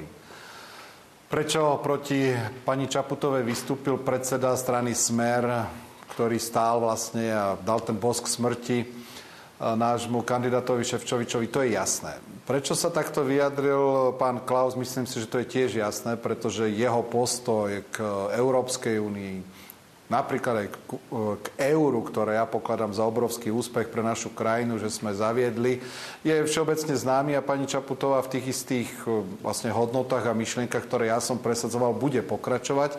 Takže myslím, že prečo to povedali, je to jasné. Teraz k samotnej objektívnosti tejto námietky. To sme sa už trošku vyjadrili v tom, že to sklamanie v tých tradičných dlhodobo, dlhoročných politikoch je obrovské. Je obrovské, obrovské, obrovské. A keď sa ma niekto spýta, že ako z nášho Slovenska spraviť lepšiu krajinu, tak vždy odpovedám, potrebujeme dostať do politiky nových ľudí, čestných a schopných. A pani Čaputová presne takým človekom je a v predvolebnej kampani to ukázala jasne a Slovensko bude, som presvedčený, na ňu znova hrdé. Vy jste ohlásil eh, vznik nové politické strany s tím, že podrobnosti eh, sdělíte, až opustíte prezidentský úřad. Nemáte obavy, že právě tu liberálně demokratickou naději, eh, za kterou je považována Zuzana Čaputová, že můžete ohrozit, protože pokud se nemýlím, tak podle těch nejnovějších eh, průzkumů progresivní Slovensko a spolu, tedy koalice dvou stran, je na druhém místě za smerem, který spadl v předvolebních průzkumech pod 19 nebo pod 20% na 19,7, pokud se nemýlím. Tudíž, že vy můžete založením vaší politické strany oslabovat eh, liberální demokraty a tuto, no, tuto koalici? Tak v princípe tam sú asi také tri body. Najprv, čo sa deje teraz na Slovensku, to je dôležité si uvedomiť, že smer naša vládna strana Smer sa začala spájať s našimi fašistami, to je s Kotlebovou stranou.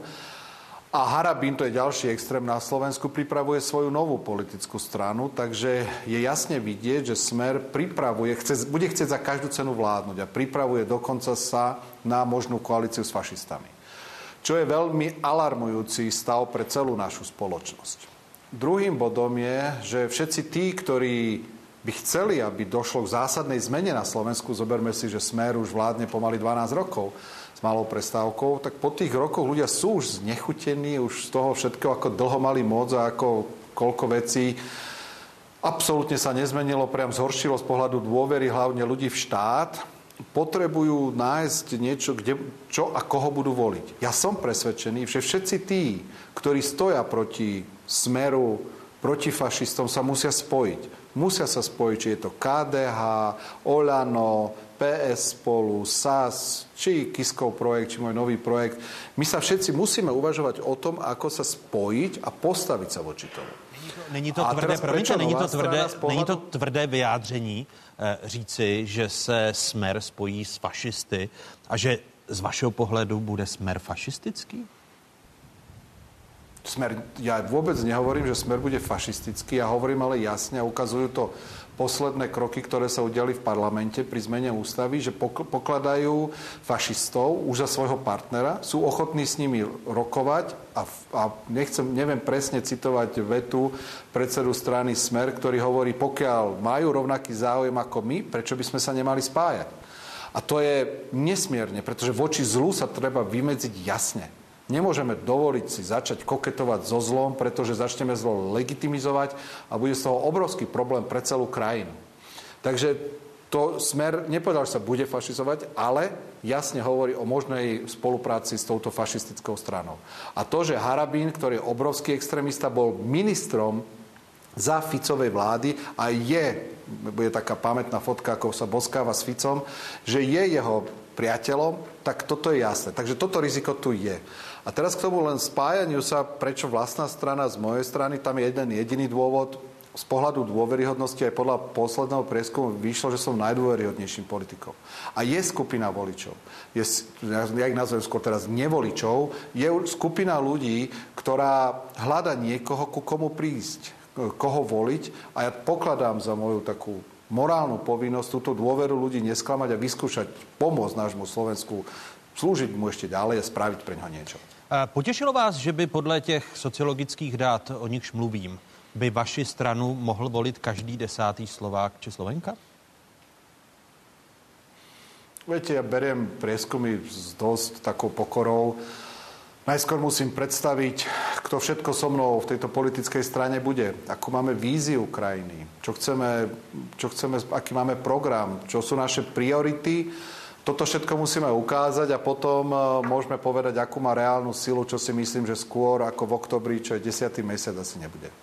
A chápu správně, že vytváříte politickou stranu, která má, bude mít podobný program jako Progresivní Slovensko a spolu, e, tedy koalice, se kterou je spojována nová prezidentka Slovenské republiky Zuzana Čaputová.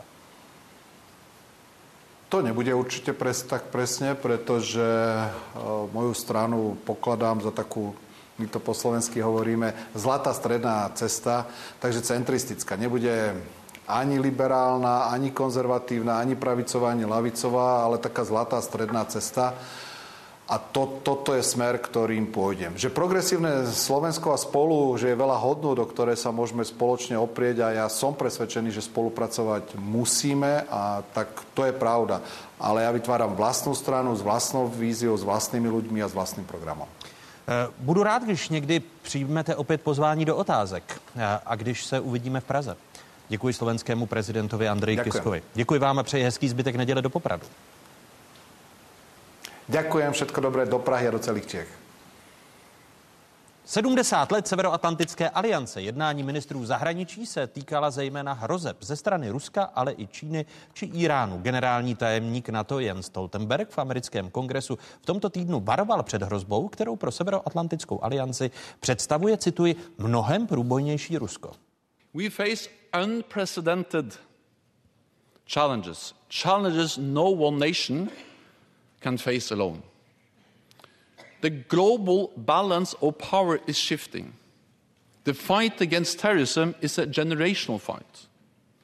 We have only just seen the beginning of the threats in cyberspace.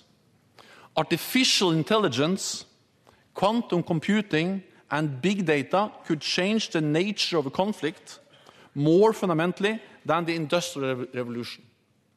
And we will need to continue to deal with a more assertive Russia. Varoval v tomto týdnu generální tajemník Severoatlantické aliance. Dodejme, že i v souvislosti s evropskými volbami Evropská komise konstatuje, že by mohlo v jednotlivých národních zemích docházet k ovlivňování evropských voleb, či například eh, sponzorskými dary, jako tomu bylo u Brexitu, o čem jsme referovali v minulém týdnu. Není to přehánění, pane generále, eh, varovat před stále asertivnějším Ruskem, vinit Rusko z ovlivňování evropských voleb. Ti, kteří eh, chtějí být střízliví, tak říkají, podívejte se, eh, na Slovensku vyhrála Zuzana Čaputová, kde jsou najednou hlasy, že do kampaně vstupovalo Rusko. No já si myslím, že my se v hodnocení bezpečnosti dost často soustředíme na naši českou kotlinu, případně jsme schopni se dívat ještě po Evropě, ale, ale už méně se díváme na ten globální kontext a on samozřejmě je pro nás mimořádně důležitý, protože v dnešní době, kdy svět je tak provázaný ve všech úrovních, by bylo naivní se domnívat, že jsou nějaká čistě evropská bezpečnostní témata.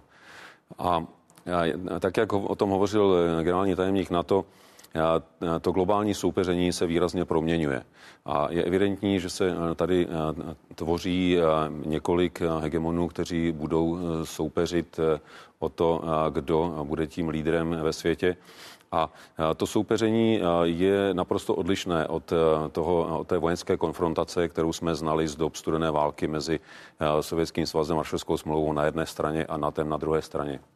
Dnešní globální soupeření nabývá mnoha podob, například s Čínou, která je tím hráčem číslo jedna na straně vyzývatelů když bych to měl takhle nazvat, tak je to v dnešní době především ekonomika, finance, věda, technika, ale nezaostává ani v rozvoji vojenských schopností, protože Čína velice výrazně modernizuje, buduje nejenom své pozemní, ale především námořní síly, protože námořní síla je jedním z výrazných aspektů velmoci.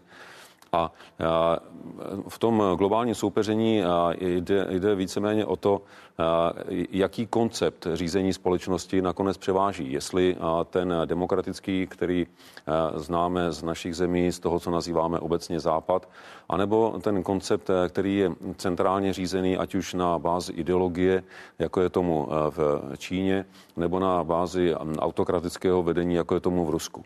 Myslíte, že o to jde především, že a i o tom jsou ty diskuze v Evropě, jestli vyhraje demokratické uspořádání státu a že Číňanům a Rusům může jít o to vnutit hodnoty a autoritativní způsob vládnutí v jednotlivých národních státech Evropy?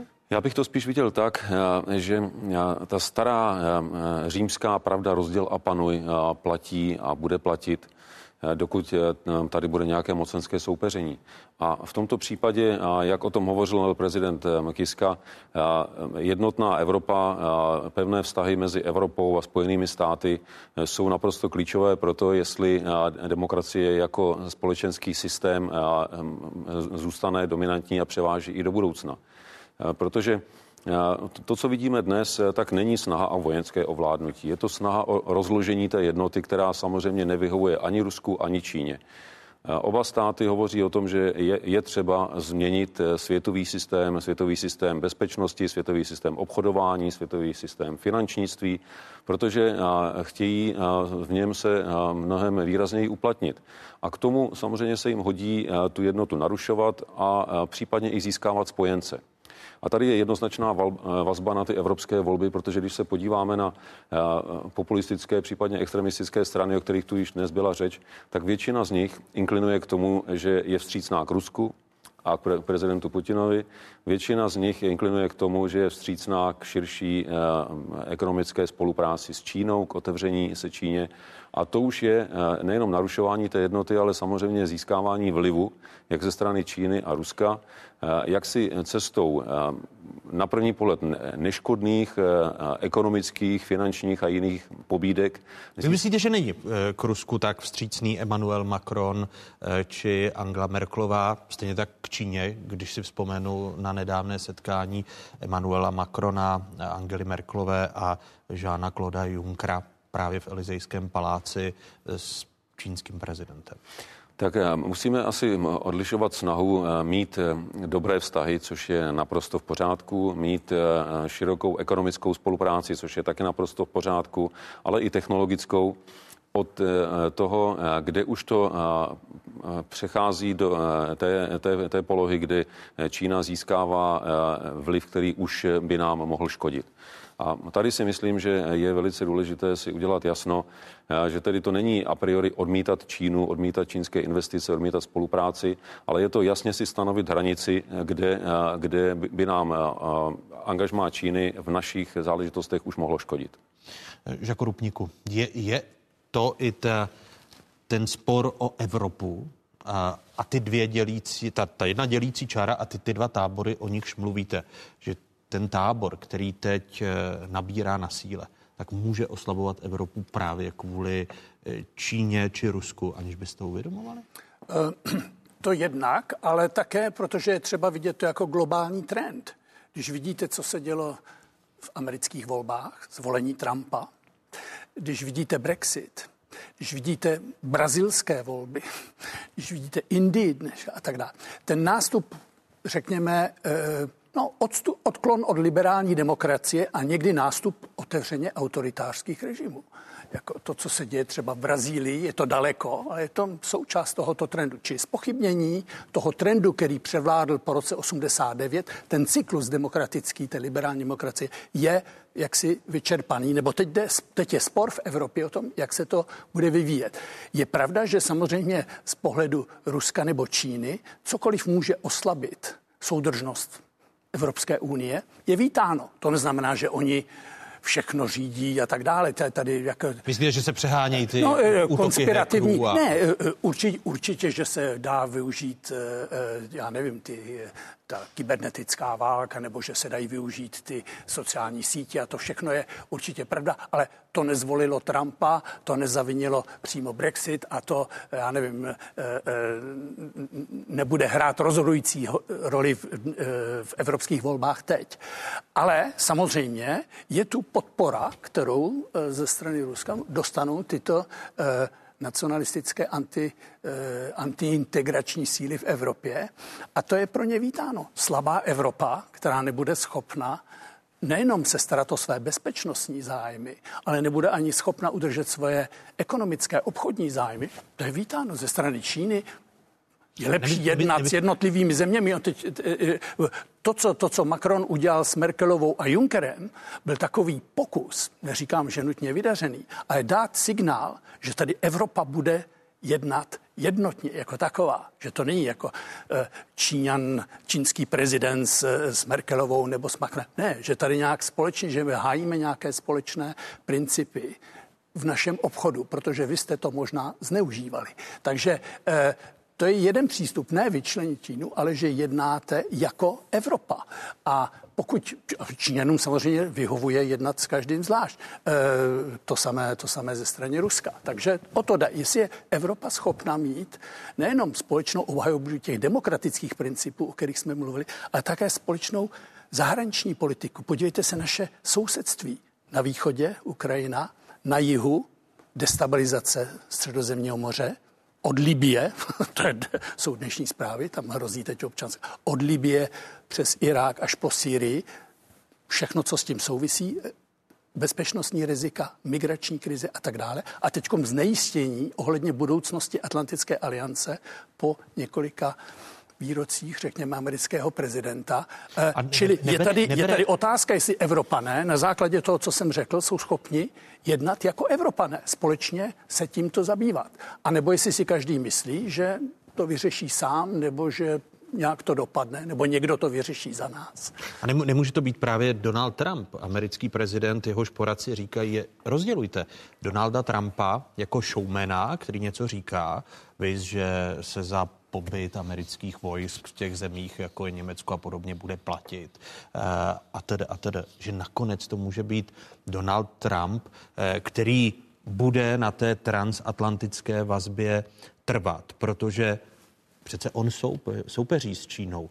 Nepotvrdila Millerova zpráva, že by přímo Rusko mělo zájem a podporovalo zvolení Trumpa eh, americkým prezidentem. Pane generále. No, já si nejsem jistý, že to je skutečně v podtextu toho, co dělá prezident Trump jako osoba, ale zcela jistě to je v podtextu toho, co dělá Amerika. Protože mnoho amerických představitelů si je vědomo toho, že v tom dlouhodobějším horizontu pouze v úzké vazbě Spojených států, Evropy, všech demokratických zemí světa, nejenom těch, které v Evropě, ale i těch dalších, které jsou v jiných kontinentech, tak je síla, která umožní vytvořit dostatečnou rovnováhu k Číně, případně k Rusku. A to si myslím, že bychom měli vnímat i my. Já myslím, že jsou aspoň tři reakce na to, co se změnilo od nástupu prezidenta Trumpa.